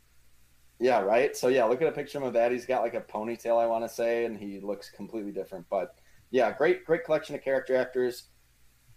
Mike Judge directed it, who did uh, Beavis and Butthead, King of the King of the Hill. So Yeah. if you're into like that style of comedy, Wow. Office Space will do that. He looks like a Uh, mix will of an- satisfy you. He looks like a mix of He's like- Antonio he's like a Banderas Mexican person and- in that movie. Yeah, he looks like Antonio Banderas. Like they made him look yeah, like that. it's wild. Yep. So Wow. yeah, that's the same dude in that movie and Bill Lumbergh, and that was a connection I didn't make, even though I've seen both those movies probably upwards of fifteen times. Um, but yeah, Office Space, classic, one of the best comedies uh, of the uh, of their era, and uh, I highly recommend it to anyone who hasn't checked it out. Uh, it's an indie film, but I feel like it's a cult classic, and most people kind of have seen it or at least have referenced things. So if you watch it, you'll probably get things that people have said to you that you never understood. If someone ever, you know, talks about a stapler to you, they definitely made a reference to this. Um, and work in a restaurant that uses a lot of staplers, we we all do that. So, yeah, the uh, great great movie. Um, I was glad we could bring up like because we either did new movies or maybe movies people haven't heard of. Office Space is a classic, and I'm I'm glad that one's uh, on the list. But I'm very excited to get to our next movie. If no one else has anything to say about Office Space, No, it's on stars if you have stars, I guess. all right. So Tristan, that brings us to P. Uh, you mentioned new movies. This is one that like just came out a couple of months ago. At this point, uh, my P movie is Pig, uh, the Nicolas Yeah, Cage vehicle, where's the one pig? that, uh, at least for me, it feels like it's been a center of conversation for a, a little a little burst of time uh, among film people. Uh, Michael Sar- Sarnoski uh, directed it. It was his directorial debut, and it follows Nick Cage, who's a pig farmer in the in the in like the Wyoming forests, and one of his prize pigs gets kidnapped, so he goes on this uh, revenge journey across the across like uh, like the I don't know the Ozarks of wherever he's at throughout this forest towns to to get back his He's pig, and he goes Seattle. He's in Oregon. Oregon. somewhere. Yeah, he's in like Por- rural Portland. Oregon, He's in Portland. and he's going through like the culinary scene of this rural Portland uh, backwoods, this really fascinating world that he walks through, and it subverts revenge in a really interesting way. You mentioned that before a little bit in some of the other stuff, but I think this very, very directly addresses revenge and like the cost of revenge, and he in a movie like this, you'd expect to be oh Nick Cage like goes off the rails and like has is yelling rage spree. He like axe murders a bunch of people and gets revenge for his pig, and that's not what this movie is. This movie is very methodical, and Nick, Nick Cage walks around with this very slow weight. Like you can feel that he has that rage inside him. He has his past built up, but he's not unleashing it. And in a scene where you would have him go off the rails and chop a guy's head off or something, you just have him in a couple of sentences like completely tearing down someone's life.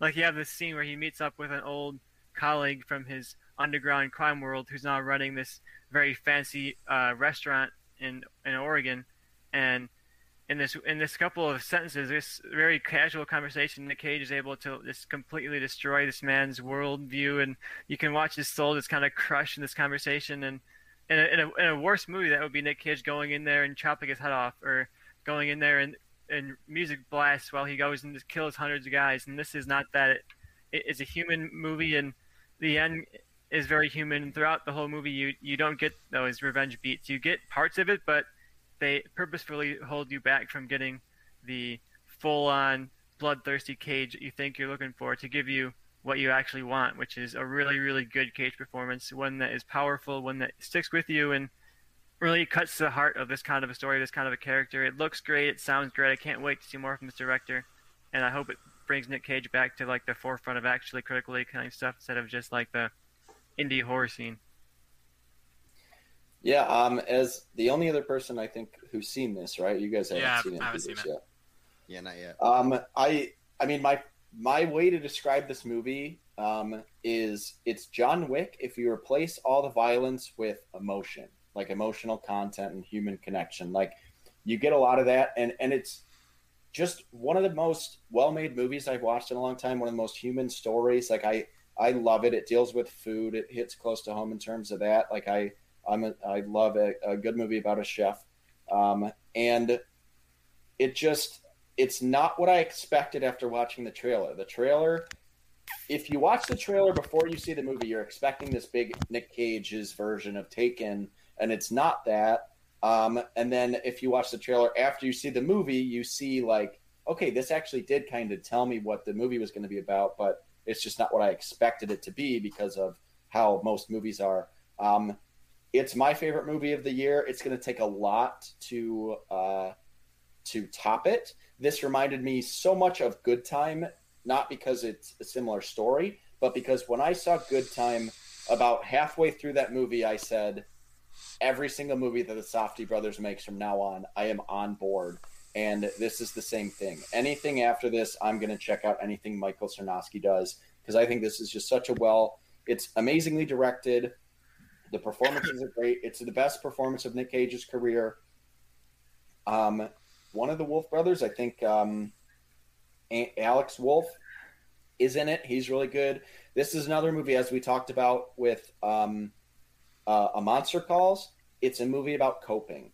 Every different character, like in different ways, you get different aspects of it, and it comes together beautifully in the end. Um, and you, it all comes together perfectly. Like the final act might make you cry. Like it's very emotional. It's a great movie, and um, yeah, I, I, it's my choice. I'm gonna be pissed when the Oscar nominations come out for for this year's movies because I know Pig is gonna be like uncut gems. Speaking of the Safdie brothers, and get snubbed from everything, but should be nominated for multiple categories, and it won't. Um, but I think it's just a phenomenal movie, an incredible directorial debut, and I recommend it to anyone. Even if like if you're someone who is not like Tristan and I have checked out a lot of like the weird, cool stuff Nick Cage has done in like the last 10 years. Um, check this one out and maybe you'll get back on board with, with Nick Cage and that'll transition you back to seeing like movies like Mandy, movies like Joe, which we discussed, um, and Color Out of like Space. Wally's World and, and yeah, Color Out of Space. Um, what's the one, uh, fa- mother and daughter, whatever, whenever, whatever the movie is where he's with Selma Blair and they, uh, parents start trying to kill their kids he's done a lot of cool work that no one uh, that's been very under the radar recently. And I feel like people know Nick Cage best as like the GIF guy. um, or the meme guy, and and he's actually been doing so much fantastic work recently that I I highly recommend Pig. I think uh, I think it's probably his best work as an actor, and uh, it's just a phenomenal movie. I, I was blown away when I saw it. I, I think uh, I think it's something that everyone everyone should check out. It's got something for for everyone. I think. Yeah, easily in my top three of the year, if not my top movie. So it'll if it if not Oscar love, it'll get the movie change up award love. I'm sure by the end of the year. Some For some sure. Oh, nominations Oh, yeah. there. Yeah, For very sure. prestigious. I'm definitely excited to check it out. So, Yeah, not gonna so- lie, I kind of because I know nothing about this movie, I kind of intentionally tuned out what you guys said about it because I want to go into it like, for the most part, completely Yeah. blind. That's a good way to do it. Yeah, I for sure. It's definitely a similar thing. movie. I mean, even if you knew about it going in, I think it would still have a lot of like kind of turns and uh, reveals and stuff that you wouldn't expect. But you know, not going. I went into it only having seen the trailer, expecting a totally different movie. I haven't even seen the trailer. Blown away so- by what what came out. Joe, you sent our group chat the trailer. Oh well, I don't remember You the didn't trailer. watch it. You just sent it. I Yeah, don't saw Pig, Nicolas Cage, and He just, oh, it. pick Nick Cage. Here you go, guys. I mean, Gotta get thank those you, clicks. I'm gonna be we- honest. I don't remember. I probably did watch the trailer. Couldn't tell you a single thing about it. My memory's ass. So Yeah, I I, uh, I super recommend it. I, I love it so much. I, I can't stop talking about it. I almost paid twenty dollars to rent it on Amazon Prime to watch it again, and I then thought about doing the went exact against same my thing. instincts. But I I probably will do that. But yeah, it's it's if you guys want to watch it and you can't go out to a theater, whether it's for COVID reasons or just timing reasons or whatever it is, um, it is twenty dollars right now to rent on Amazon Prime. I'm sure in a in a couple weeks it'll be a lower price. It'll be like six bucks to rent, and then it'll be streaming soon after that. So I when you see it streaming, if you don't want to pay for it, check it out. But I think it's worth uh, it's worth the price of admission for sure. All right. Anything? Anyone have anything else to say about uh, Pig? No. Fucking Nick Cage, best actor for 2021. Fuck the Academy. All right, so uh, I think that brings us to Q, which is my pick, and it's another movie that's not streaming. And uh, what? I didn't know this movie existed, and I watched the trailer, and I was like, "What the fuck is this?" Where did you find this one, Joe? it's one like I'm a big Bill Murray fan. It's always been like one of the movies I've never seen, uh, and I've always wanted to. And I had Q, and I couldn't find anything. And I looked at movies to start with Q. I saw a quick change. I'm like, you know what? Now's the time. I watched it. I honestly really like this movie. I don't know. I don't know how to explain it. How to describe. Basically, what this movie is: Bill Murray dresses up as a clown to rob this bank. oh, Uh, you also have uh, Jason Robards is the cop trying to catch him. Jason Robards pay, played Ben Bradlee in uh, All the President's Men. Uh, Geena Davis is in it. Uh, the Randy Quaid's in it. Uh, you also have small cam not cameo appearances because they weren't famous yet by Tony Shalhoub, Stanley Tucci, Phil Hartman, and Kurtwood Smith. All have small roles throughout the movie. Uh, Kurtwood Smith is known best for That playing Red show. Foreman in that 70s show, as well as being one of the main villains in RoboCop. Uh, but yeah, it's basically Bill Murray robs a bank dressed as a clown, and then he gets away, and you're kind of following him throughout the movie. There's a bunch of twists and turns. There's a lot of tense moments. Uh, Johnny was talking about the Safdie brothers, and midway through the movie, if I'm like, if the Safdie brothers were ever to do a remake, it would be this movie. I'd like to see a more serious tone, their kind of style with this plot, I think it'd be very interesting. I, I really enjoyed it. I definitely think all three of you will like it. It's like I said, it's not streaming anywhere, so you might have to like pay to rent it. But I think it's worth three dollars or whatever you'll have to pay because I enjoyed it. It's basically like he basically played a similar character essentially to like Phil Connor from Groundhog Day in the early version. Or like his character in Scrooge, like what if that guy robbed a bank? Essentially, he co-directed the movie. It, I just thought it was a really fun movie that people should definitely watch, especially if you're a Bill Murray fan.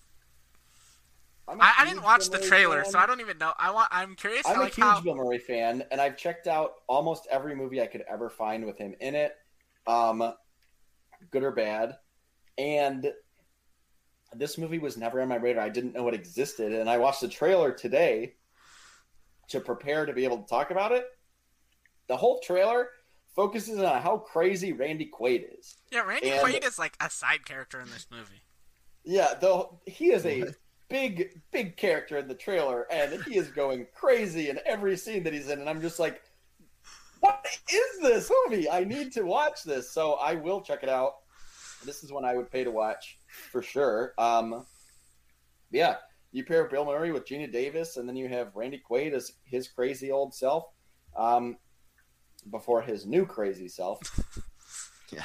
which is much less likable. Um, but yeah, I uh, I'm interested in checking this out. I saw the trailer and it was Bill Murray in clown makeup, and I was like, "What the fuck did Joe pick for this letter?" And uh, yeah, I'm interested. I you sold me on it. I, I'm interested to check it out. I think this maybe could be a good one um, for a future movie change up. Uh, Yeah, definitely And- like reboot. Like I like like I said, I'd love to see this after if they were to ever do a remake. This is what I'd want them to do, and I definitely feel like it's very rebootable because of the simple premise of the plot of Bill Murray and his crew on the run from It the. sounds exactly like something we would have come up with It'll- in a reboot. Yeah, Yeah. it keeps It sounds just like keep going exactly- wrong. Sounds like someone rebooting or remaking Joker.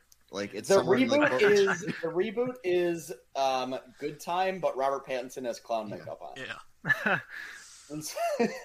that's that's essentially what I'm getting from Joe's Yeah. Joe's pitch. I'm this. down. Yeah, That sounds great. I'm really weird. looking forward to watching it now. I mean, I never probably would have even heard of it until you brought it up for the show, and your pitch on this one sold me. So good pitch, Joe. I'll give you the Thank win you. on that one. thank you. But I'll yeah. I can. I, I like that a lot. I'm definitely gonna check it out. It's two ninety nine to rent on Amazon, so Yeah, it's okay, worth three $2.99. I'll, I'll pay three dollars. It's worth three dollars for rent, and I can't wait to see what Oh, you yeah. guys think about it. It you might all come back and sounds be like, "That movie was ass." Don't care. I thought it was great. Sweet. All right. Well, I'm excited for it. So that brings us to me, and I have R. I went with the movie that I just watched uh, a few days ago, and it is a movie that is currently not streaming, but I paid six bucks to rent it on Amazon because anything Mads Mikkelsen is, I will watch. It is called Riders of Justice. I believe it's a Danish movie, um, so it is a foreign film, but it's a revenge film, as we've uh, talked about. And it's another movie I like. I mean, Taken is fun, but Taken is it's kind of a revenge movie in a way, but he's going to rescue his daughter. Nothing really goes wrong for him. A couple bad things, obviously. Her, you know, her daughter's his daughter's friend is dead and stuff, but for the most part, happy ending. He rescues the girl. Riders of Justice is a revenge movie that really deals a lot like uh, I Saw the Devil. That the uh, cost of getting revenge might might bring you um, in much different ways than I Saw the Devil, but it's a really really good movie. It's about um, basically to sum it up without spoiling anything. It is um, Mads Mikkelsen is a soldier. Um, it doesn't really go into that uh, completely, but basically he calls his his wife and daughter. Their uh, her his daughter's bike was stolen, and they're on the phone with him because she's trying to get her to school. And he says, "I'm going to have to stay for for three more months or whatever." So, oh, dad's not coming home, so they decide to take the day off. They get on a train. The train explodes. Um, the wife dies. The daughter lives, but um, the guy there's a guy in the train who switched seats with the wife because he was sitting and they were both standing. So he said, "Sit down." So she dies because of the explosion. Um, he is like an analytics guy. He is his whole job is figuring out um, basically like analytics of like okay like if this event leads to this event leads to this event leads to this event it's it's very interesting like his his work so he figures hey i can help out this this situation they figure out that they basically the reason that this train crashed was because there was a mob. The riders of justice are this uh, really evil mob um, and there was a mob leader that was about to basically rat out the rest of the gang um, going to court. So him and his lawyer were sitting down and um, they basically bombed this train or whatever to to kill this guy. So his wife was circumstantial to this. It wasn't an accident. It was on purpose. And then it sets out as a revenge movie with a few big twists um, good action. Mads mikkelsen is incredible in it. Um, you get a lot of his range. You get a different character than i've seen him really play. Um, and i just i watched it and i, I really enjoyed it. So I, I recommend it to anyone who who likes a good revenge film anyone who likes mads mikkelsen um, which everybody should um, especially if he does a religious allegory film which uh, tristan and joe both had to pitch. Um, but yeah, I uh, I'm a sucker for Mads Mikkelsen. I'm a sucker for revenge movies. This was right up my alley, and I and I really enjoyed it. So this is one that I don't know. It technically, I think it came out in 2020. At least it was made in there. So I don't know what it's eligible for Oscar wise, but I hope it's something that gets love um, for best foreign film come Oscar season because uh, Mads Mikkelsen is is great, and everyone should watch this. Yeah, I want to second Johnny's endorsement. This is a great one. Uh, I found this because uh, critic Mark Kermode that I like a lot recommended it. He had a really pos- mostly positive review on it, and I checked it out on his uh, recommendation. I thought it was really, really good. I when I saw that Johnny put it on the list, I was excited because I forgot about it, and this is like, oh look now I get a chance to talk about Riders of Justice. I forgot how good this one was, and yeah, you mentioned the release dates are kind of weird, so I'm not sure. It's very weird the last two years figure out what's eligible for what. You know, like I watched Saint Maud the other day, and it was released in like 2018, and technically it's eligible for like the upcoming uh, awards of 2021, and I'm like, well, it doesn't make any yeah. sense. And well, like uh, Dead Pig, same thing. It says the release date was 2018, and it just came out this year, technically. So like, who knows? But yeah, this year's Oscars are going to be weird figuring out eligibility for sure. But I definitely recommend Riders of Justice. We're covering like the whole range of revenge thrillers this episode here, but this is uh, much different than the rest of the ones you've covered. I think we covered a lot of much darker, much like oh here's the great, here's the dark side of revenge. Here's like someone losing their soul over this really dark uh, two-hour movie, and this is, I mean, it has that in there, but it's not necessarily that as dark. There's a lot more comedy in this than I was expecting, and the tone was a, a lot more light than I expected it to be. At least at, at certain parts, it weaved throughout the light and dark of the tone really in an interesting way. So I think you'll like that if you like tonal shifts in your movies. I think it's something you'll ch- want to check out. And if you're usually turned off by how dark and intense revenge thrillers tend to get, something like I Saw the Devil, where we're like, oh, if you don't like gore, don't watch it. And this is not that. This is much more of an easy watch than the ones you, we mentioned before. Yeah, yeah, I was surprised by how much comedy this was, and the comedy hits hits well. I think that's tough sometimes for foreign movies to cross over comedy wise. Um, but like, you know, it's not like Amelie. It's not a straight comedy, but there's a lot of jokes in it, and they and they work very well. I love all of the the actors. It's directed very well, and like Tristan said, it, it shifts seamlessly through tone um, throughout. So it's dark, but it also has a lot of comedy, and it's a it's a fun watch. So if you can uh, stomach a foreign film, everyone should. I mean, you guys all know how to fucking read watch this movie. Reading's it's, hard. Uh, it's very good. If you don't yeah, like reading, for some reason, there's an English dub on Amazon. So if you want to watch someone dub over Mads Mikkelsen's performance, yeah. don't watch do dubs movies. What? Just as a rule, don't watch dub movies unless it's unless it's animated. Never watch a dub movie. What about the old Godzilla movies? Still, those are much better. I growing up and being an adult and rewatching those with subtitles. They're, oh, they're terrible. So much better. oh yeah, but the, the dubs are watching terrible. them yeah. dubbed. Yeah, that's un, unwatchable. So yeah. yeah, um, check this one out and watch it with subtitles. Yeah. Being a fucking adult. I'm in. And Bobby, speaking of revenge movies, what's our yep. S? S, very much a revenge movie. Uh, no, th- this is probably uh, like the most popular movie on the list. I would say, um, like you know amongst like people nowadays even still but it's one that inspired me in a lot of ways um, and it's school of rock. Uh, i think it's jack black's best movie. I think it's it, like just an incredible um, comedy and also kind of like a um, it's a family like a family coming of age for some of it and then it's just you know some of it is just straight up comedy but yes year one is fantastic joe. Yeah um, Joe owns year one. Okay. This this came out in 2003. Um, I was 12 when it came out, and I was just learning, or like, like you know, kind of interested in learning to play the guitar. And this movie really got me interested in a lot of that. Like, I already liked classic rock music, but this made me really want to play it. Just like watching Jack Black do it. There's a reason that the first like real guitar I got after the one I like learned on was this here, which is a cherry red Gibson SG, which is the same one that Jack Black plays um, in that movie. Other than liking ACDC because that is Angus Young's guitar, it was a, like one of the other reasons I love that. Um, first riff I wanted to play was "Sunshine of Your Love" because because of it. But I think this is a really funny movie, also a really sweet movie. All the moments with Jack Black and the kids, like it comes across like he is like so good with these these kid actors. Um, and behind the scenes, it was kind of said that he was like like a father figure and just such a fun person to be around and a good influence. Um, so there's a lot of good that came came from it. Uh, Richard Linklater did this movie, which um, I think you know he's obviously a great director and has done a ton of great movies, but this is probably still my favorite of his just because of the impact it had on me. Um, and I think it holds up. It I just rewatched it like I don't know a month ago or so, and I still think it's just a fantastic movie. Um, anyone else? I mean, everyone's probably seen it. I'm sure. Any other thoughts or any movies that kind of inspired you in other ways? Like it made me really want to pick up the guitar even more. Uh, not really. Like movies that inspired me for the most part. I don't know. I just, I just, I'm too dumb to be inspired. I guess. Shawshank Redemption made me inspired me not to want to go to prison.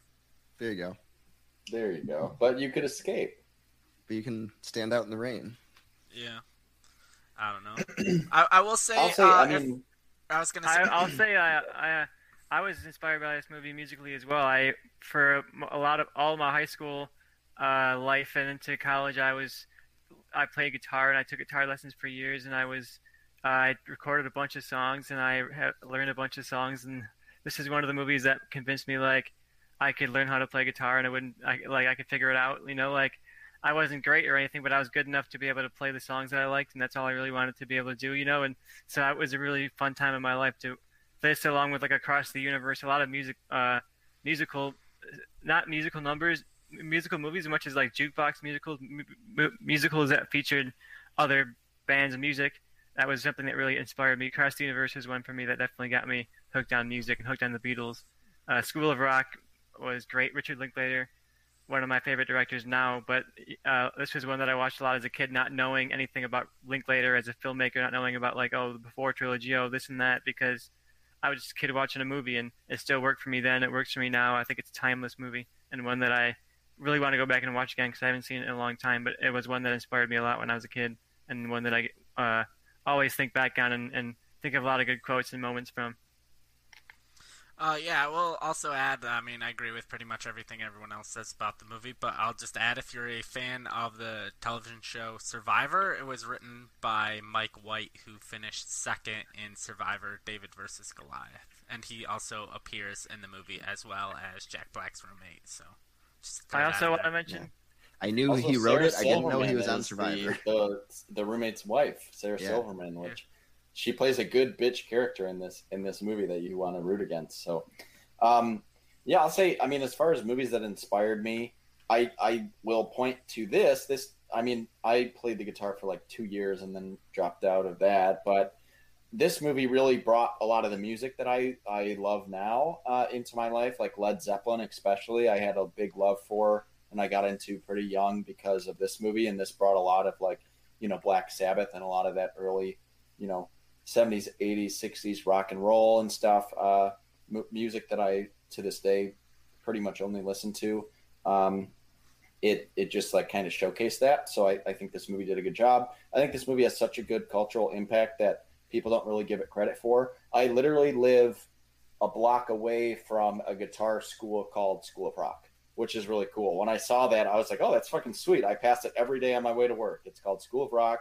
Um, it's it's uh, you know like that. That's because of this movie. There's a musical that Andrew Lloyd Webber did that I'd be interested in seeing. I think would be really fun uh, to check out. Um, and I'm not big into musicals, but I would definitely go see this on Broadway or something. Would be would be awesome. Um, I'd give the endorsement to the Andrew Lloyd Webber musical. It's definitely really good. Uh, even it's a soundtrack. If you want to listen to the soundtrack, it's on Spotify, and you can listen to it, and you can see a bunch of the performances on YouTube, uh, legally or otherwise. so it's worth checking out if you like the movie. And I know a lot of the Oh, yeah. cast does like get together concerts like every once in a while. Like every few years it'll be like Yeah. I'll see it pop up online like oh the cast of School of Rock did a performance somewhere. Yeah, unfortunately, Yeah, yeah, the, this- the drummer did just pass away Yeah. like what a few months ago. Yeah, I Uh, think so. but that yeah, that was pretty sad. And the guitarist has run in, into some troubles, but um, I think Jack Black still kind of keeps up with a lot of them, um, and still at least is an open like you know line of communication that they Yeah. can reach out to him about stuff. So it's pretty cool. That's Yeah. cool. Yeah, rock out. Yeah, great movie. Good choice for uh, for us to bring up.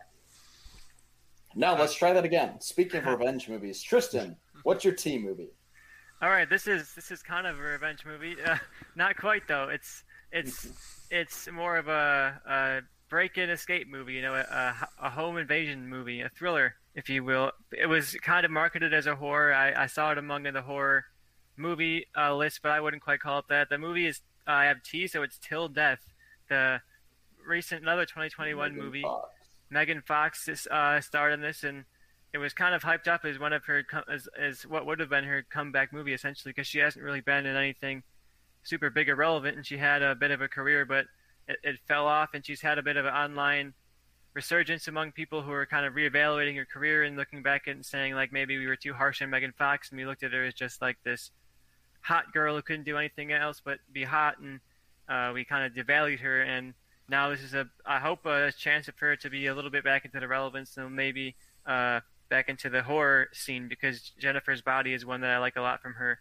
Uh, but this stars Megan Fox as a woman and she's in a non-faithful marriage to her husband. They're neither one of them is faithful to the other. They're in a very much set for what she thinks is a divorce, and they're on their anniversary night, and they're but she's essentially just married to him for the money.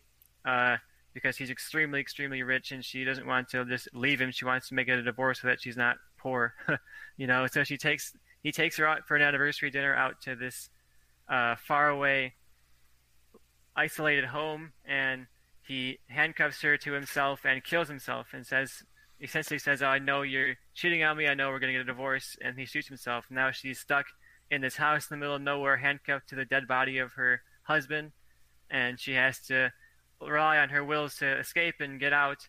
It's very much like Gerald's game. I was about to say it game, sounds a lot like Gerald's game. but it's more contained. It's not as abstract. It's very much like you're in the house, you're not leaving, kind of thing. And you follow her almost real time through the story, and it escalates and escalates. And I mentioned it's a home invasion type thing, so he wants to very much assure that it goes badly for her. So he he makes it almost like a Home Alone situation where there's traps set throughout the house that make it harder and harder for her to get out, and he wants to make it as impossible as, as possible for her to live. And she's facing all these tasks and all these challenges.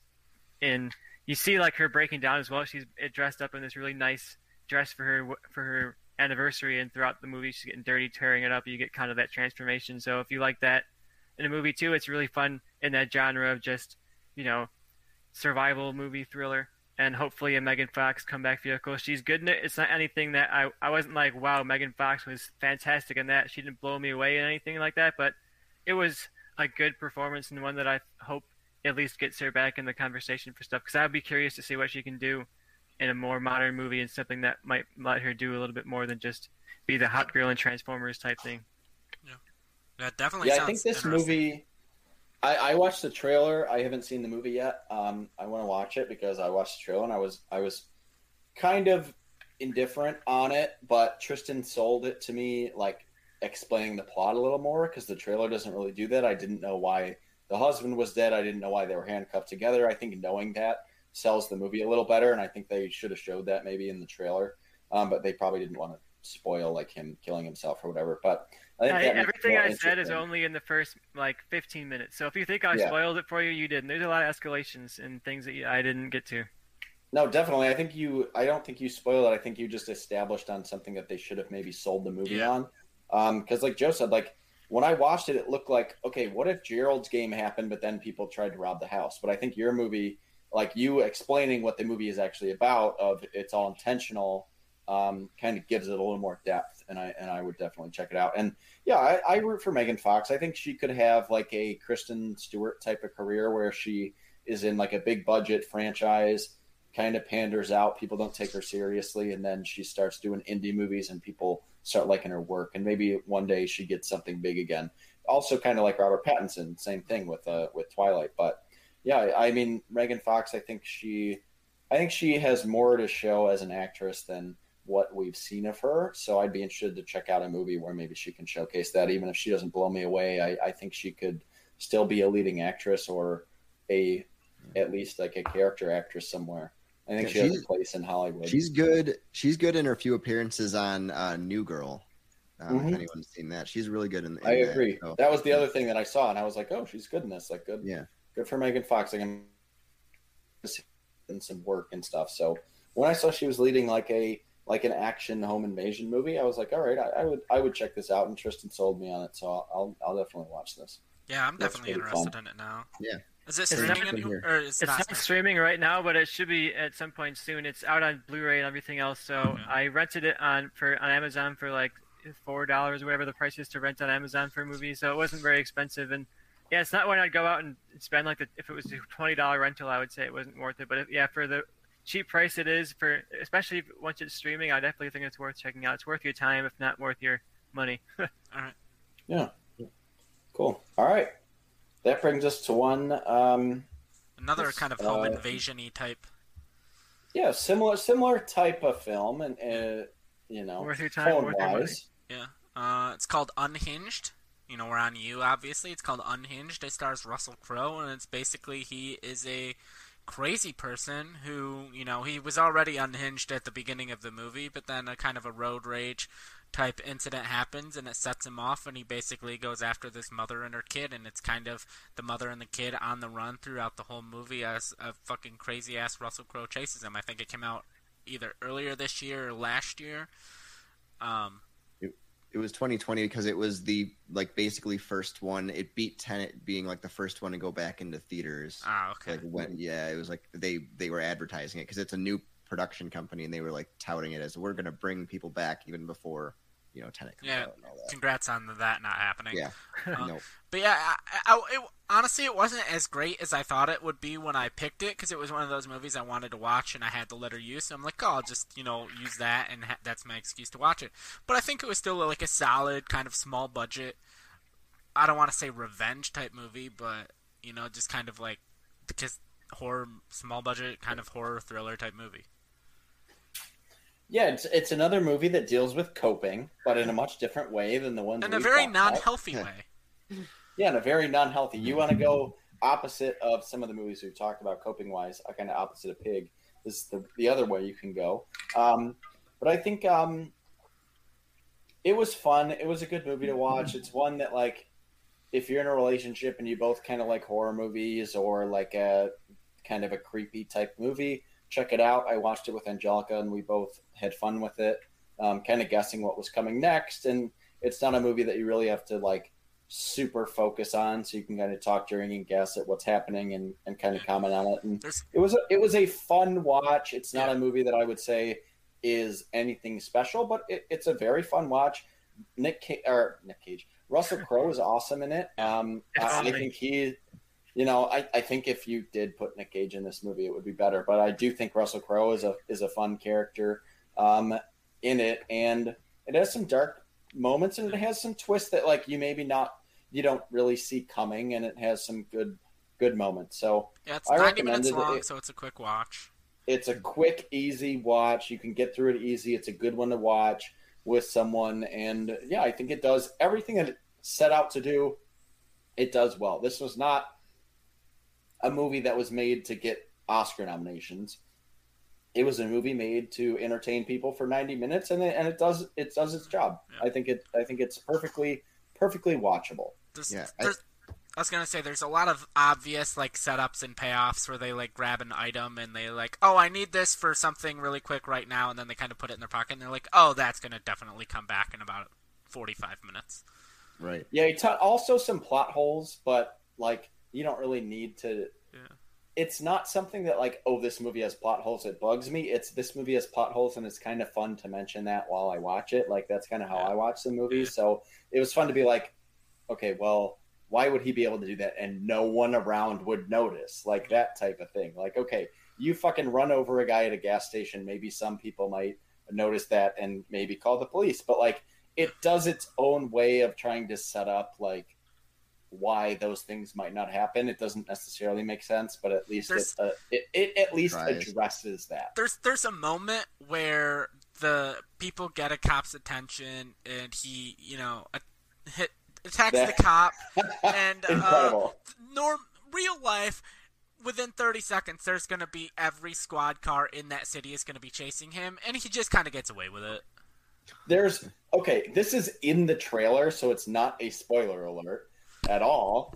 Um, there is a moment where they signal to a police officer. He notices something is wrong. You think, okay, maybe he can help, and then fucking he's like either in and he's in his car, and then Russell Crowe just rams into the car as hard as he can with a fucking like truck and completely annihilates this cop. And then you do not see another police officer the rest of the movie. And it's like that dude just murdered a cop. Like I think they might be able to get out after that. So it has some moments like that. Like it's very much you have to. It's a don't think about it. Watch it, enjoy it. It's 90 minutes. It's fun. Russell Crowe's enjoyable, it, but eh, but it's fun. Like it, it, it's a it's a good movie. I wouldn't say any of the performances really sell you on it outside of maybe Russell Crowe, but yeah. but I, I recommend it to people to just check out and and watch. If you need something to watch on a night when you're with your significant other and just want to check something out and have 90 minutes of fun, go for it.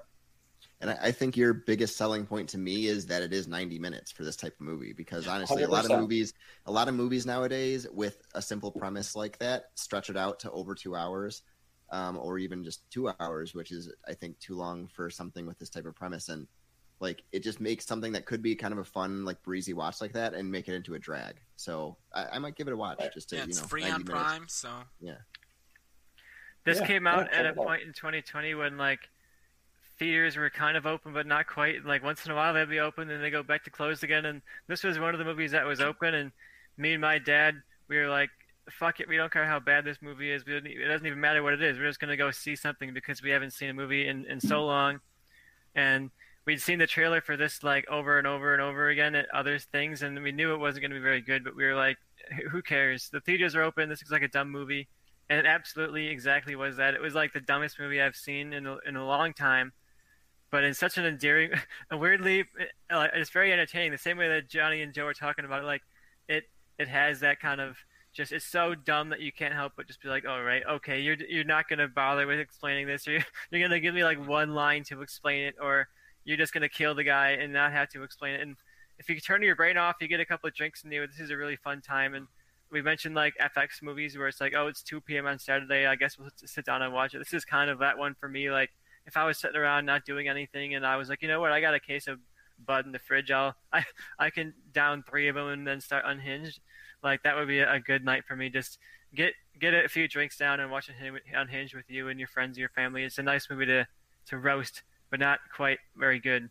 I don't think I liked it as much as you guys did, but I had an alright time with it, and in the same way that you guys did. Just I understand it's going to be stupid, and just laugh at how much it mm-hmm. fully embraces the stupidity of it. And Russell Crowe, like, just throwing his career into the trash can in the first scene, and you're like, oh god, what is this guy going to do right now? And he's like, I've gotten divorced. I'm broke. I need money. I'm I'm doing unhinged. I need this paycheck that was going to did a like, movie about a was... guy who's divorced and needs to be crazy. So, yeah, um, I, I, I, up... I, would say check it out. And anything else we need to say about? I was just going to say I looked it up, and it was written by the same guy who wrote the Shia LaBeouf movie Disturbia, and that just kind of makes sense. In the same yeah, exact nothing vein special, but pretty much the same thing. Yeah. Yeah. Um, that brings us to uh, V, I believe. Yeah. So for V, I think I went with the most obvious V movie, but that is V for Vendetta, another revenge movie. Ah, fucking didn't even look. Boom. There you go. Um, this is a movie that I feel like was not is not talked about enough because people people talk about Watchmen a lot, and that movie sucks.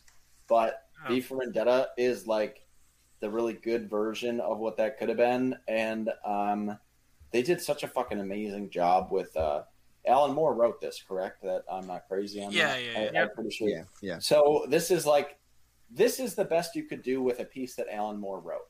Um, I know he is famous for being a crazy person and not liking anything anyone made of his work, but V for Vendetta, as far as like if you've read the graphic novel and if you have seen the movie, it, it does a really good job um, of portraying what the original work is supposed to be. Um, it's just so good. I, I think people don't. Um, I think people kind of underestimate Natalie Portman as an actress. I think she does.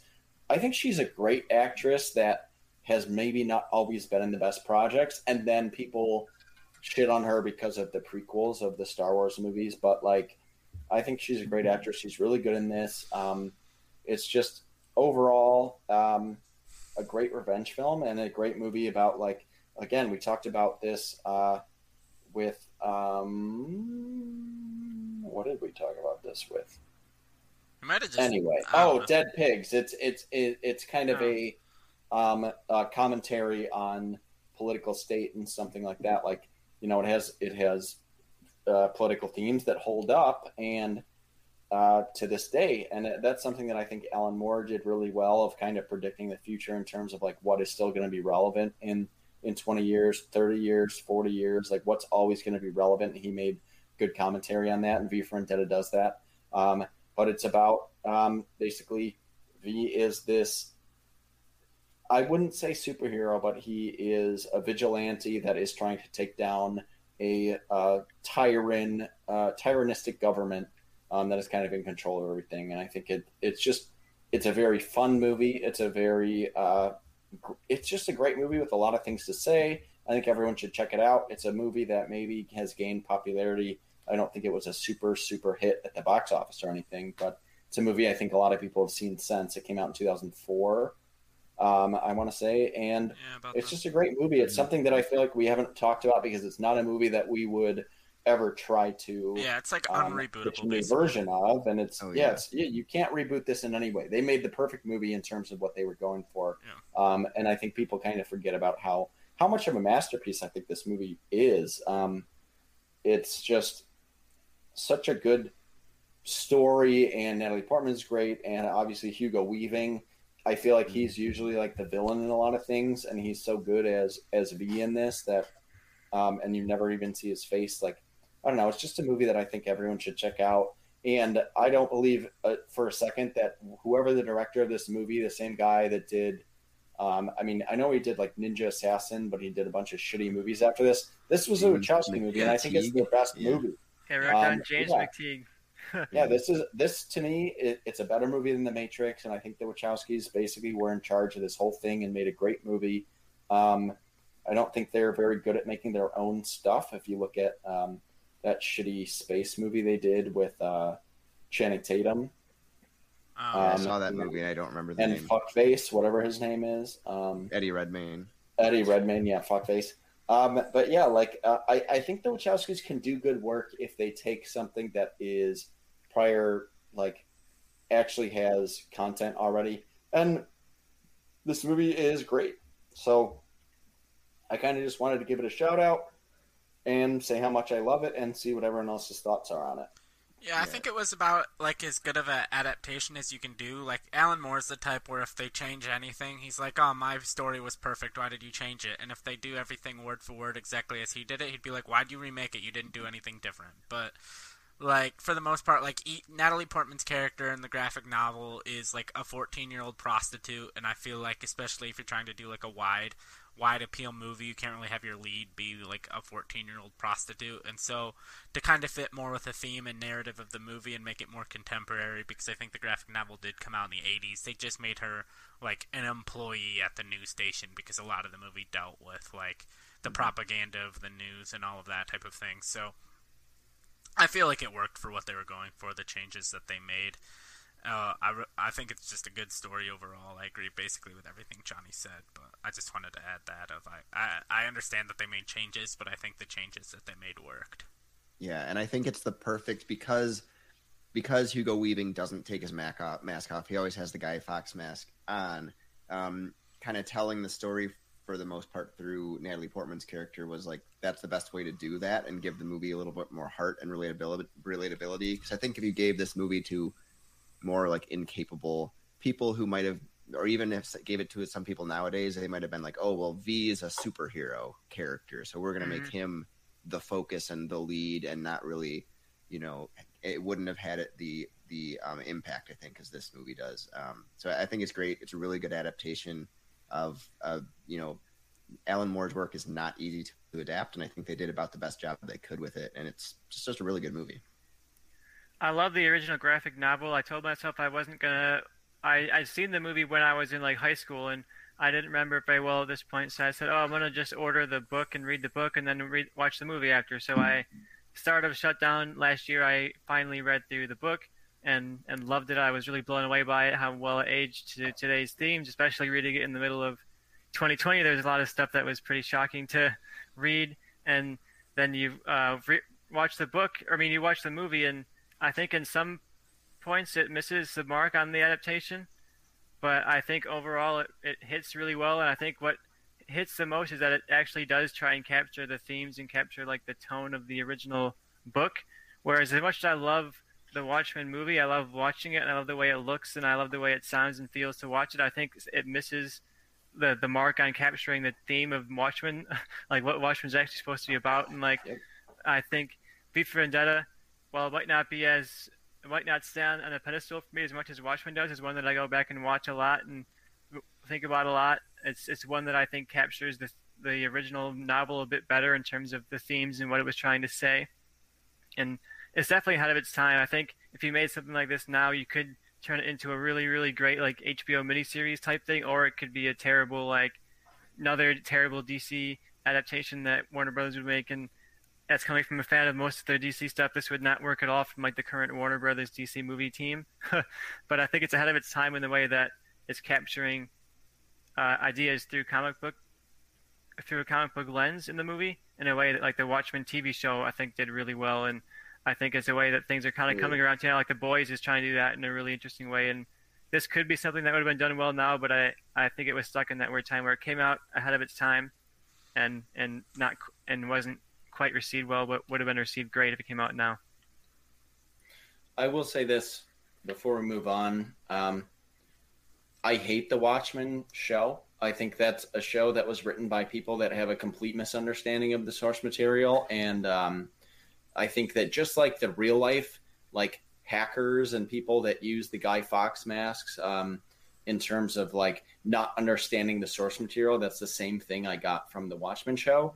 Um, I think this is a great adaptation of of Alan Moore in terms of just like they changed some things that maybe needed to be changed, um, but I think overall it makes for a great film. And I, I, I think this is something that when you have a psycho but great writer of something, like just do what he did and maybe change some things that might not adapt to screen. Like like I get they did that in Watchmen with the ending of changing it to a bomb. I actually like that better than the big octopus.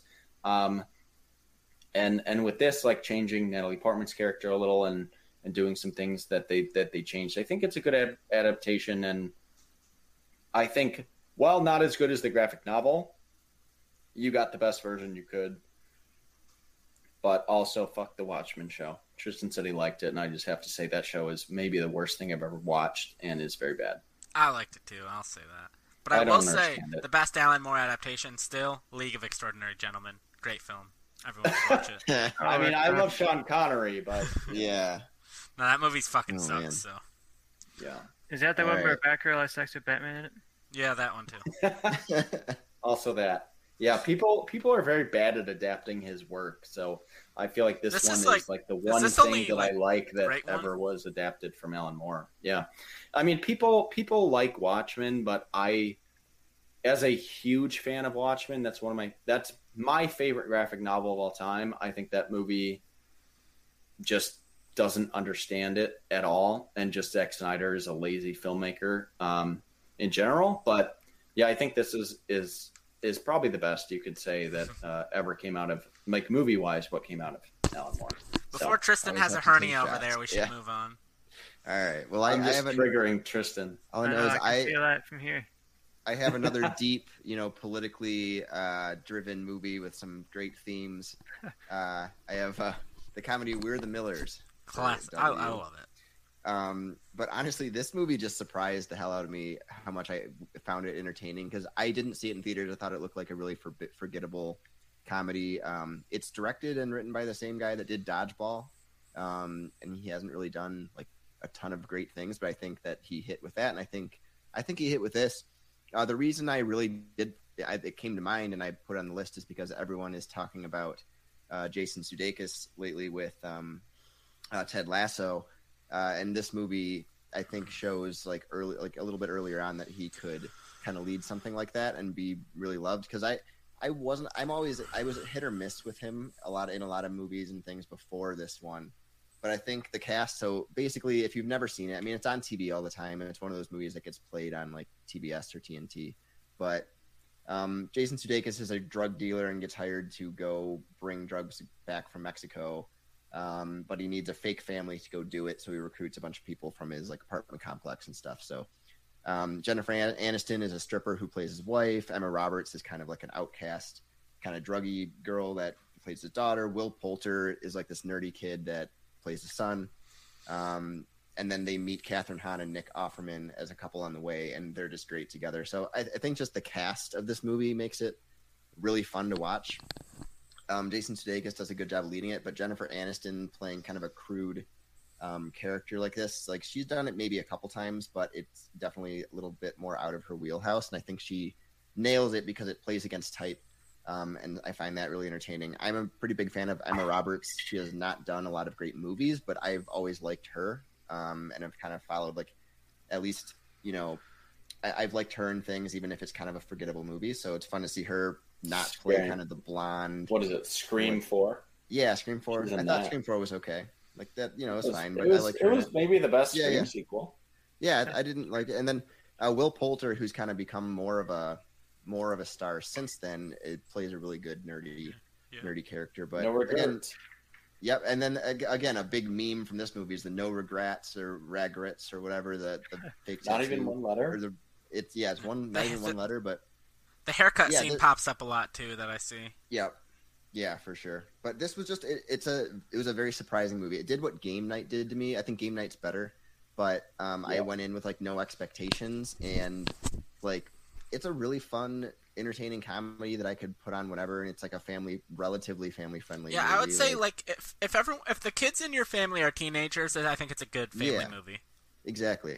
Like, I, I think this is you need movies like this just so that you know for entertainment and just like fun popcorn. You know, it's not a deep movie, but it's entertaining, and uh, I I get a kick out of it, and I I'll, I'll watch it if it's on TV. Like I'll watch, you know, moments of it here and there, and then maybe put it on uh, streaming. I don't know if it's streaming anywhere right now. It's not. It, it, has been on streaming and back and forth. Yeah, before. but it's on TBS right now. Yeah, that's what I put in yeah. our notes. It's not streaming anywhere, but I'm sure if you go on TBS or yeah. Comedy Central right now, it's probably playing. Exactly. This is one where I've seen yeah. the trailer so many times that I feel like I've seen the length of the movie within the trailer. So I don't know. Maybe I'll see it, but it's like been ingrained into my mind. It's like one of those millions of mediocre comedies that comes out every year. But if you guys are saying it stands above stuff like Vacation and things like that, then it might yeah, be it's one definitely better than the vacation better remake. than that. Yeah. My my thoughts on it are I've never seen the full movie. I've seen parts of it on cable when I had cable. It's okay, and I don't really care about it. Anything Ed Helms is in, I'm out. So him even he's not a slightly, yeah. he's very he's in it briefly, and that is enough for me not to watch the full movie. Yeah. He's the um, setup. And I don't really, and I'm kind of with Bobby on hit or miss with Jason Sudeikis, but it's mostly miss. The only thing I've ever seen that I liked that he was in, and I won't even say I liked him in it, was Horrible Bosses. Um, everyone talks about uh, Ted Lasso. I might watch it one day, but I'm honestly, I don't think Jason Sudeikis is funny, and I don't think Ed Helms. I think Ed Helms is like the worst person in Hollywood as far as like someone I'd never watch on screen.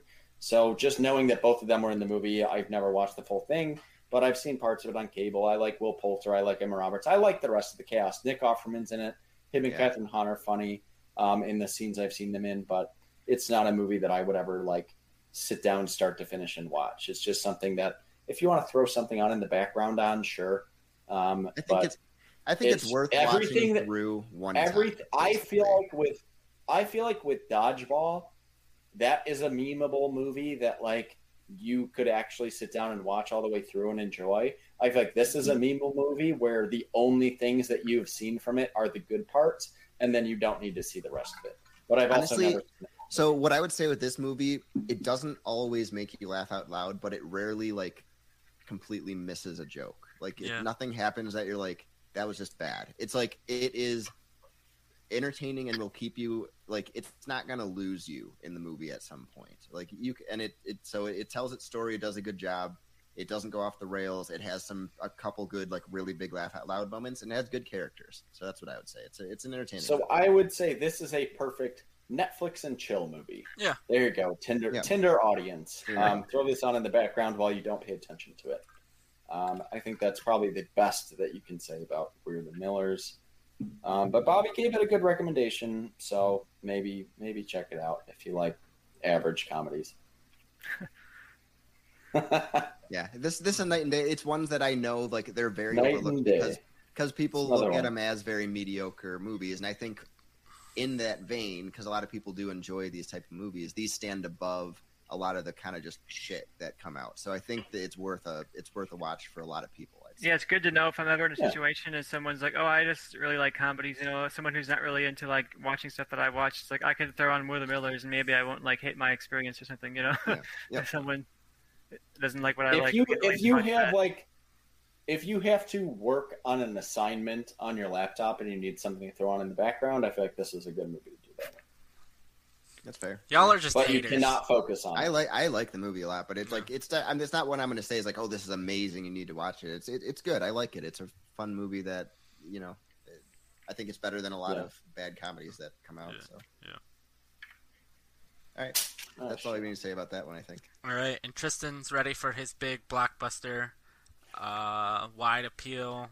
It was mass it was rough movie to that we find a love. movie. I mean, it was X, all right. So I had to dig. You know, you got you got Triple X-Men. X State of we, the we Union. talked about X Men enough X-Men, in our yeah. lives, especially with all the Marvel stuff going on now. And it was Triple X, and I feel like I've got Vin Diesel injected to my body already from Fast Nine. It's X Files, and the, I barely can make it through the show because it gets so bad towards the end. I haven't watched the movies yet, so I haven't wasn't able to pick those. I was pretty desperate, so I went on the Criterion channel, the streaming platform, and just typed in X and started scrolling down until I found something and clicked on it and started watching, and it was called Xia Wu, I believe is how you pronounce it. It's X I A O Wu.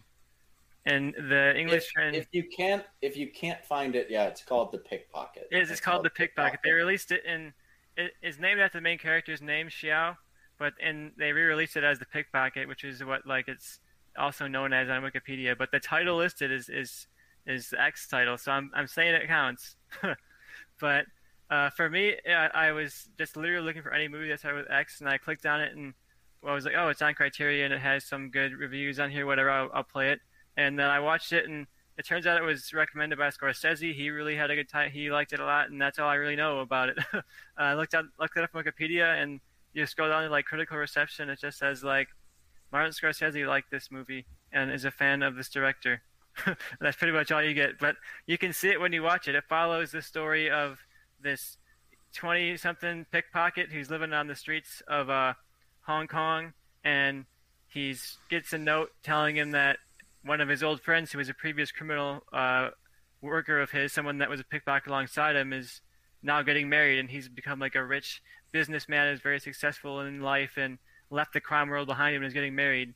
And he didn't even invite Xiao to the wedding because he's totally like changed his life and moved on from crime. And it inspires him to have this kind of like crisis of looking back at his life and saying like, oh, why can I get out of this crime life? I told myself that there's no other way, but is there really a way? And he has this uh, young woman who works as a prostitute that he spe- he doesn't uh, he doesn't like spend the night with her, but he walks the night with her. They kind of walk the streets together and bond and become friends. And there's it's sort of like a bonding movie between these two outcast characters on the streets of Hong Kong. I mentioned at the beginning Dead Pigs and how Dead Pigs portrays Hong Kong in this slightly elevated style, but it captures like this varying ways of the lives of people of Hong Kong. And this, I think, captures that in a totally different way. It doesn't have any of the elevated style. It's like guerrilla style filmmaking almost. Like there's parts where the, the filmmaker just following them with the camera, and uh, that's it's following them through the streets with the camera kind of thing, and very guerrilla style stuff that I think Scorsese would attach to, and very much focused on the crime world. So I understand why Scorsese would like that. And if you have uh, the Criterion channel and you want to check it out, I think it's worth checking out. It's very much a film school kind of movie, so it's slow. It's not going to grab you out of the action. But if you want to look at the life of these two people living on the streets of Hong Kong, I think it's worth checking out. And if you're a Scorsese fan, you want to see something that kind of inspired him, I think it's worth checking out for that too. All right. Well, if you watched earlier in the show, I said the only Steel book I own is Space Jam, so I'll let you t- make a decision on whether or not I have the Criterion channel. Um, I'll I'll say this. I, I think this is a is a good film. Um, as probably the only person who's who's checked this out. Uh, it was a '90s foreign film um, about a pickpocket, like Tristan said. So I don't know. It, it's a good movie. It was not something that like I ever thought about until Tristan put it on this list. Um, I saw it as pickpocket, so I had to look it up, and then I was like, "Oh shit, I've seen this before."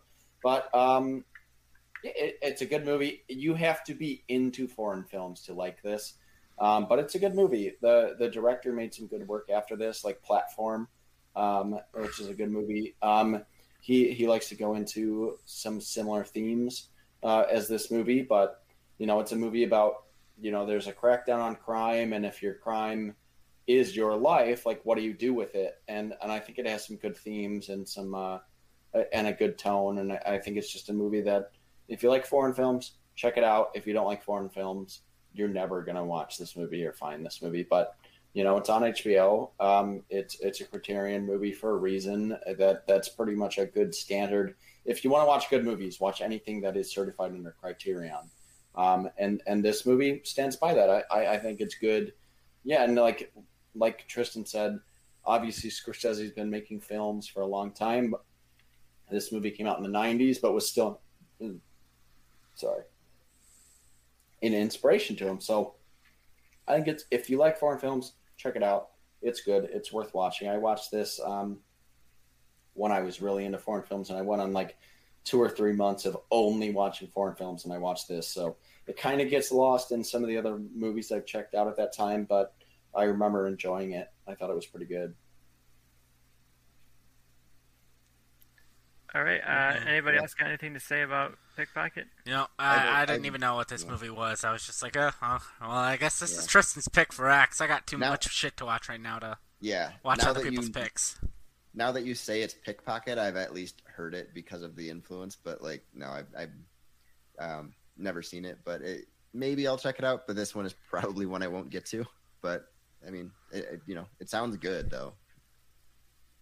Yeah, if you're into the filmic kind of stuff, if you want something that you would literally probably watch at a film school, this is what like they sell Criterion as being film school in a box, and this is definitely film school in a box. So if you're wanting to break out into Criterion, this might not even be the best one to start with. But but if you if you're into Criterion a little bit and you're trying to like be like, okay, I've wet my toes, you know, I've got a couple of stuff out of the way, but I'm trying to see what I can watch a little bit of a deeper cut. This might be worth checking out. Not one that's going to change the way you look at film or anything, but it's a very compelling uh, work from this director. And yeah, the platform I thought was really good as well. So still a, a director that works today. Joe, Joe and Tristan, quick question before we move on. Do you guys remember the movie I assigned to you? Um, that was a foreign film from the '90s. That was uh, um, it was about like a three way relationship. That was me and, and a bunch of drama. It was Bobby yeah. and Tristan. I watched. I don't it. remember the I don't remember the name of the movie now, and I've seen it, but I watched this at the same time, and I think that movie was a little better, but I don't remember what it was called now. But it had an awesome title. It was um, something to drag or yeah, it had a good it had a really good title, and I'm trying to remember it, but I'd have to Brawl anyway, in Cell Block 99. Watch old episodes. Nope, not no. that. Star Wars Episode Seven. Force Awakens. No. I don't. I, I, do not remember what it was called, but yeah, it's about basically a dude who like breaks a bike and then he's in a relationship with a girl who's in a relationship with another guy, and it's a whole thing, and it's very good. And you guys pitched decent movies on it, but yeah. I don't remember the name of it. So if I could remember the title, I'd recommend that, but I can't. So let's move on to Neon Gods. It was something about Neon Gods. Neon, yeah, it, it was, was something um, of the Neon God. It was yeah. Rebel of the Neon Gods. Rebel, Rebel of the Neon, Neon Gods. Gods. Great movie, similar to this in terms of like a, a '90s foreign film that has a similar tone. Check out Rebels of the Neon God over this. I think as far as like movies I've seen, but this is also a very good movie. All right, so I think that goes to is now my turn, and uh, I have Y, and for my last pick for Y, I chose Young Frankenstein, uh, classic Mel Brooks movie, maybe the best Mel Brooks movie. I mean, there's arguments to be made for other Definitely. ones, but I think this is my my favorite. Uh, classic. Under Gene- Eraserhead. Or I mean, uh, uh, Elephant Man. yeah. Well, all right. Gene Wilder, great Gene Wilder performance. Uh, just I think I feel like a lot of people have seen this. Most people have seen this, but if you're younger and you haven't seen this, you should definitely check it out. Yeah, it's black and white, but it's supposed to be like a period piece, and it was still a later made movie. It was made in the I believe maybe the late seventies. I, think mid seventies. I'm not 100 percent sure, and I never looked it up. But good, kind of just a satire of the original novel. A lot of like book professors say it's actually the closest movie to the original book because of the most of the movies only really cover the first half of the book, where this covers both. You have a great early performance by uh, Gene Hackman as the uh, blind guy, which is which is great. But yeah, it's just a really Do you fun. do you know why Gene Hackman was in this movie? I think you told me at one point, but I forget. So Gene Hackman, I want to say, was um, a tennis partner with Mel Brooks at the time, and he heard about this movie and was like, "I need to be in this. I want to try comedy. I've never done comedy." So then Mel Brooks brought him on to do like literally like four days or three days or like basically a few days of shooting, and he filmed that role, and that's why Gene Hackman's in it. Literally because Gene Hackman was having a conversation about this movie with Mel Brooks, and he was like. I need to be in this. So I, I think that's always a that's always a great story about about young Frankenstein, um, and just both of those people in general. Because you know, just hearing about what it was, uh, Gene Hackman obviously is a smart dude, knew knew that this would be a hit, and it and it was. Yeah. You also have Peter Boyle as uh, the monster who would go on to be the grandpa in Everybody Loves Raymond, and he was in a number of movies and other things as well. But Yeah, I mean, I there's not. You can't say enough yeah, about this movie. I think it's it's a it's a classic. yeah, it's and just if you a haven't fun, Seen it, yeah, typical like Mel Brooks movie, but just about Frankenstein. It's it's his best work. This is his masterpiece. I, I, I think Mel Brooks has done a lot of good movies. You can argue Blazing Saddles. Um, you know, you can argue Spaceballs, but your argument would be flawed. Um, and even like High Anxiety, I, I like a lot of Mel Brooks movies, like The Producers and stuff. But this is his best, and I think it's so fucking good. Young Frankenstein is one I, I turn on. Like it's not really a cable movie, but it's a movie that if it came on, I would watch it at any point forward. I think it's so good. Um, and putting on the Ritz, it's you know just such a good song because of this movie. Like that's Yeah. the reason that song sticks out to me because Yeah. of the finale. Um, I, I think it's a I think it's a I think it's one of the greatest comedies ever made. I, I think For it's sure. probably a top ten. For sure. Yeah, yeah, this is a classic for a reason. I mean, it stands test of time. A lot of comedies, I think it's hard to age well because a lot of it can rely on current, like pop culture ideas of humor and the current references and things like that. But this is one where it really does age well, and there's a couple of things that might not age well, but I mean, you still get the joke, you still laugh at it, you still go along with. It doesn't completely whiff, and most of it does really age well. And I think it's this is also a really good example of how you can do parody and satire still of a genre and it doesn't have to be like scary movie you know it doesn't have to be just really terrible like direct parodies of things that are just like here's a reference to something and here's a reference to something and like you can do it and actually be really funny and actually stand the test of time and decades later still be watchable and still be entertaining and yeah mel brooks i mean genius. He he did so much stuff and we mentioned him at the beginning of, on elephant man and whether it's on comedy here or elephant man there like he was involved in a lot of stuff and I think he is overlooked often as one of like the all-time greats in terms of directors and filmmakers. So I definitely think if you haven't seen Young Frankenstein, check it out. But if you haven't seen a lot of Elvin Mel Brooks stuff, I definitely think dive into more than just this or more than just like the one or two you might have seen.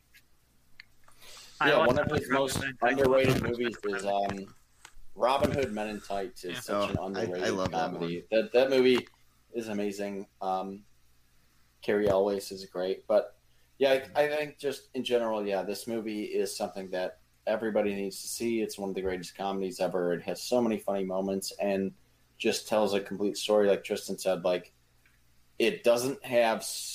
It's not just full of pop culture references like the scary movies are.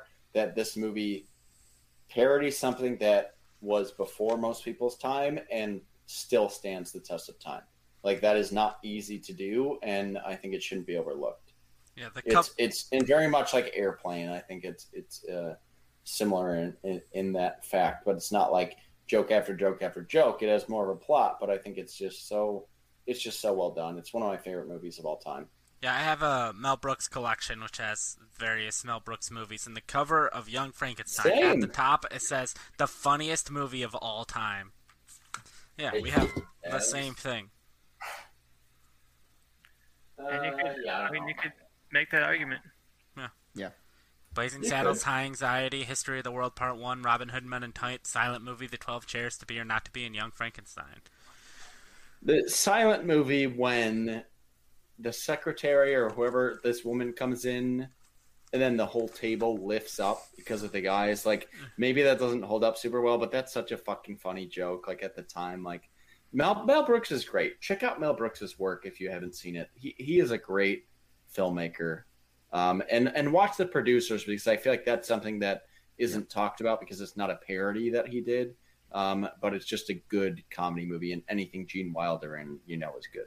And The Fly, he was similar to Elephant Man. He was vital in making The Fly happen. So if you like The Fly, you owe that to Mel Brooks. The Goldblum version. Yeah. Yeah. All right, I think All that right. brings us to Z, which is Johnny's pick, but he's oh he's back. Nope, he's here. I'm back. I'm back. I'm here. Yeah, Z. Um, I was looking for a Z movie. I was going to watch the new movie Zola, but I just didn't get around to it.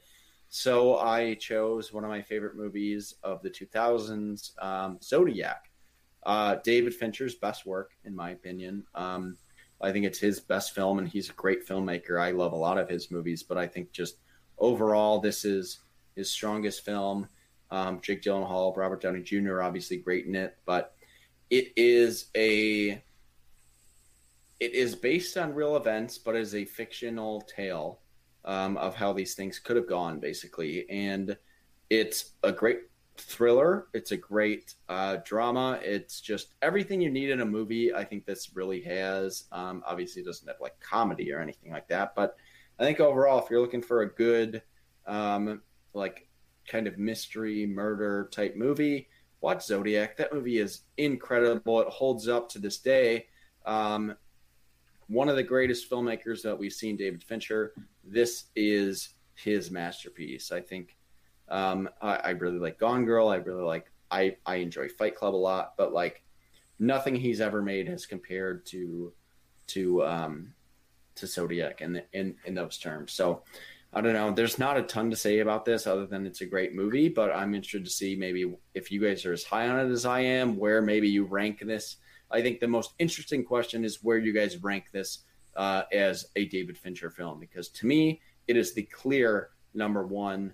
But I think maybe because of its its dark tone and its length, maybe it's not as rewatchable as some of his other movies. So I'm interested to see if that affects your guys' rank um, of David Fincher Yeah. films. So I'll start So- with we'll just go around the, Yeah. the the horn and go with Bobby. But where do you rank this? So for me, I came to this one a little later on, um, but I think it's really great. But it's not in my top three or so. I don't know exactly where it is for my Fincher films, but I like um, Seven, Gone Girl, um, at least those two better. And then um, I still really like The Social Network, and I think this is in the same ballpark as Social Network Bad movie. but um, I think this is better than that. But I, I would say it's down in like the three or four range, but it, it's great. I think it is a little too long, and because of the nature of the story of the Zodiac killer, there's not really like this is basically just a it's a character piece on on these you know I'm getting obsessed with this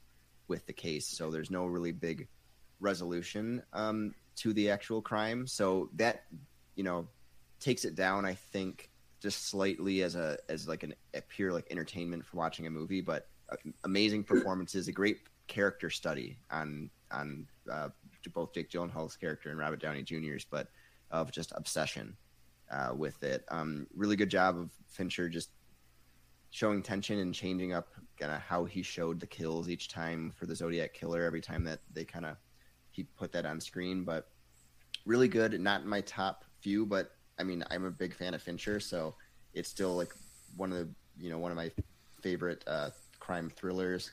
Um, and it's cool to see Robert Downey Jr. a year before uh, Iron Man uh, kind of get another great role that people didn't really see maybe until after the fact, until he was Iron Man. But yeah, really good movie. You heard it here first. Bobby thinks Alien Three is a better movie than Zodiac. Tristan, uh, what do you think about Zodiac, and where do you rank it among Fincher's films? Yeah, Fincher for me, along with this film especially, was fundamental in like making me look at movies differently and like really look at movies as like a thing that people make, you know. And I never really looked at movies like that until I watched like stuff like Zodiac and stuff like Fight Club and started thinking like, oh, someone like in a form of craft put this there for a reason and like cut this part there for a reason and like it was really kind of one that made me look at things differently. I think the scene that stands out for everyone is the basement scene with Jake Gyllenhaal when he's confronting someone he thinks is a suspect and uh, he has this piece of evidence that the Zodiac killer has a basement, which is not a normal thing in San Francisco. And this guy he thinks is he kind of becomes suspicious of is just like this random guy essentially, and he says, "Oh, I have a basement," and kind of you realize in that moment like you're scared as the character is scared, not and you know for a fact like not this guy could be the Zodiac killer, but you like you know that this guy's probably not the killer that our character gets away. You know, knowing history, what happens, but yet in the moment you're still scared. And I think that scene is what was kind of like a really life changing scene for me, where I was like, okay, how did me, we as the audience see past what we know to be true to be invest to be invested in this moment right here and feel it like we would feel it if we were that character and that was just a really really great scene and and yeah uh, Fincher mentioned this like this was his first movie he shot on digital rather than film and he was like yeah I was like one of those people who was like oh I'm always gonna shoot on film I'm never gonna be one of those new age digital people and then as soon as he shot this he was like I'm never going back it's too easy it's too fast it's too convenient and it was hard for Robert Downey Jr. to turn that performance around because he was like shooting on digital is so much faster than film. It's like I don't have a time, I don't have a second to like recoup and restart. It's like okay, take one, go again, go again, go again, and that was an adjustment for him too. And he said he had a hard time on set doing that. So it's a fascinating movie to look at behind the scenes. A really great movie to watch. It's long, which is I think something that holds it back, and it's very cold and very dark. But up at the top for me for Fincher, I I probably put Gone Girl above it for me, but this is at least in my top three. Joe. All right, yeah. For me, uh, as a big uh, Citizen Kane lover, I'd have to put Mank as my number one Fincher film. Uh, just Ugh. Mank's Mank's so so good. No, Mank fucking sucked ass. I hated. First that of all, movie. Citizen Kane, bad movie.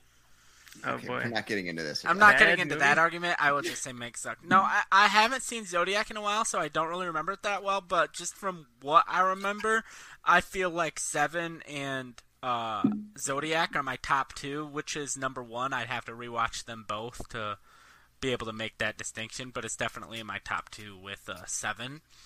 But I, I I just remember really liking it. I like the ensemble cast of it all, and uh, yeah, I think it's just a really really good movie. I will say great. All it's a great movie. It's it's it's my favorite Fincher film, and he's one of my favorite directors. I do love Gone Girl. I love Seven.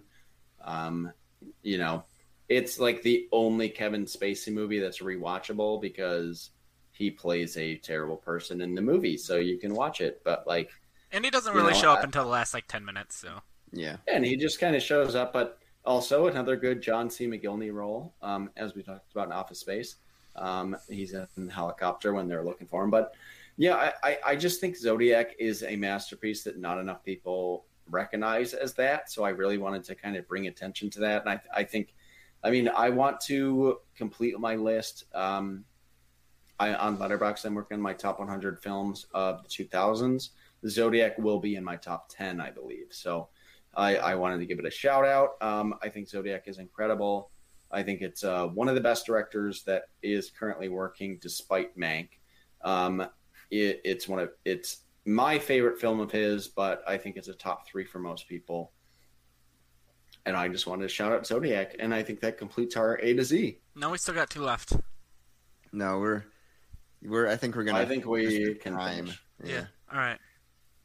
Yeah. All right. We're not gonna get to the last two because uh, this we're trying to aim for under two hours, and we're at like two hours and forty minutes. So, uh, yeah, we're just gonna, not gonna happen. yeah, we're Yeah. just gonna wrap it up. Want to just say what we had, and I mean, Yeah. people generally know. So I, I picked for. We went to do like to finish it out by movies that started with numbers for our last two to try to get everyone even. Uh, and I went with Ten Cloverfield Lane, which I think is like an underrated. um, Never seen it. You know, it, it's. I, I think you would actually really like it, Johnny. The ending is. I going think so. To, I've just never watched it. The ending's gonna get people to go one way or the other on that. I liked it. Some people won't, but the rest of the movie's great. I can't Yeah. stand J.J. Abrams, so like that that holds me back on what checking it out. He didn't direct it though. He was involved. Oh yeah, any of those. That's enough for me to not watch it. Yeah, I love 10 Cloverfield Lane. I love the ending, and I'll say my last pick. I wanted to round it out with like a good hearty classic one that I think is like a must-watch for people, and it's uh, 12 Angry Men. It's uh, if you haven't seen it, of course, the premise is that there's jurors who have to make a decision on a murder trial, and a lot of them are very convinced of a guilty verdict, but one of them is convinced that there's more to the case, and he kind of makes his case to these jurors throughout the 90 minute runtime of why this guy might be innocent and you spend the entire time in this one courtroom so or in this one room with these jurors so it's a very contained story i think that's fascinating i think it's one of the best movies ever made we mentioned wizard of oz is like the Mhm. movie i would show as my first movie ever and i think this would be like okay movie number two like Yeah. what's a low scale movie what can you do with like a low Uh, budget check- drama uh, uh, it's the most you can Yeah, this is a this is a movie that I was introduced to um, in elementary school when our teachers made us watch it, and I feel like most of the movies that your teachers make you watch in elementary school, it's like, why am I watching this? But I was completely enthralled and I loved it, and ever since then I've watched it over and over again. I think it's a top ten film ever made, um, and I do enjoy just reading articles that are like. Basically, I read an article once that was. Um, how does a movie change if a character is wrong? And it was, what if the juror who says he's innocent was wrong in 12 Angry Men? And they made a good argument for it. And it was a very interesting article to read. I don't remember much else about it, but I'm sure you can find it on Google if you if you Google it. But it's a movie that you can read constantly about. It's a movie that you can watch and enjoy endlessly. Um, but I, I don't think there's a ton to say about it other than that it's maybe one of the top 10 films ever made. I, Yeah. I think that's a Yeah. reasonable take uh, for 12 Angry Men. Just Yeah. uh, absolutely fantastic. I agree with all of that. All right. Does anyone have anything else to uh, add about anything of our A to Z show? Any movie that they want to check out now that that someone else pitched or you know brought up? Pig. You already yeah s- you guys i'll check out pig i've ever heard i've heard that one's good Yeah, I definitely Yeah, I've want to heard check that's out good. Till Death and Hail Satan. Them def- they definitely stuck out both of them. Tristan That picks. sounds So good. you're welcome joe well, I've They were seen all of Bobby's the picks, so uh, you know that didn't really. Yeah. Except just Godzilla, realized, I haven't watched Godzilla, watch. but I'm, just, I'm definitely gonna like- check out Quick Change. It was a Joe recommendation, and I think Joe sold Yeah. me on that one as this absurd movie that it might be. I was going to say the the movie that I have not seen that I want to check out uh, is Quick Change. Um, the other one that I have not seen, I don't know. It's tough because I've seen a lot of these. I will check out Till Death. Um, I don't care about We're the Millers, but I might give a rewatch to like Lady Snowblood. I haven't seen that in years, so like I uh, Tristan bringing that up, I, I'll probably give that a rewatch. I think that's worth a worth a watch again. At some point in my life, I will see We're the Millers. I feel like it's just a it's just a statement of fact. It'll be it'll be there someday. It'll be on sometime. Someday Bobby, it'll be on. Same with Knight and Day. Yeah. Mine, mine was. I mean, I definitely already wanted to see Pig, but just hearing you guys Yeah. talk about it, like I definitely really want to see that. And then, um, Incredible. Quick, Love it. and then quick change, just like Tristan said, and because it just sounds crazy and like like a fun, weird movie to watch that I've never heard of. So I'll watch. I'll give that a shot. Yeah, I'll check out I Saw the Devil. Never heard of it. Yeah, okay. I will say, Alright. uh, as far as that, as far as that wraps up our discussion on A to Z, uh, I think Tristan and I are doing our Disney Plus weekly review tomorrow. Which I don't know what we're gonna review. they, they, there's What If. That's about Uh, what if you know? It. And uh, what if we can review something? We'll see. Yeah. Next week, what if it was good though? next week we're having a new show idea where we're drafting uh, various movies in different categories. You know, it's fantasy so football excited. draft, se- f- fantasy football draft season, so that should be fun. Uh, I have no idea what we're gonna do because I haven't put any thought into what my draft board will look like. Um, and I then put my draft board together, baby. I'm working on it then- every day. I'm gonna fucking crush you guys. And then we'll have I'm have taking Dalvin Cook. Oh wait, sorry. we'll have more discussion on that next Champion. next week. Um, yeah, and then the week after that, we start James Bond month. We're gonna do a James Bond Mount Rushmore, probably a James Bond top ten. The best month. We'll just have like a James Bond discussion show with a wheel where we spin a wheel and whatever lands on, that's what we're gonna talk about, and then it's gonna culminate in a battle between me and Tristan, who basically before this started hadn't really seen a James Bond movie. I think I've only, had only seen Doctor No at that point. I don't know what Tristan has seen, and by that point in time, I will have binged through every single James Bond movie. So. Oh yeah. That wraps. I'm so excited up. for that. All right, everyone, have a great night. Enjoy the rest of your night, week, day, whatever you're doing.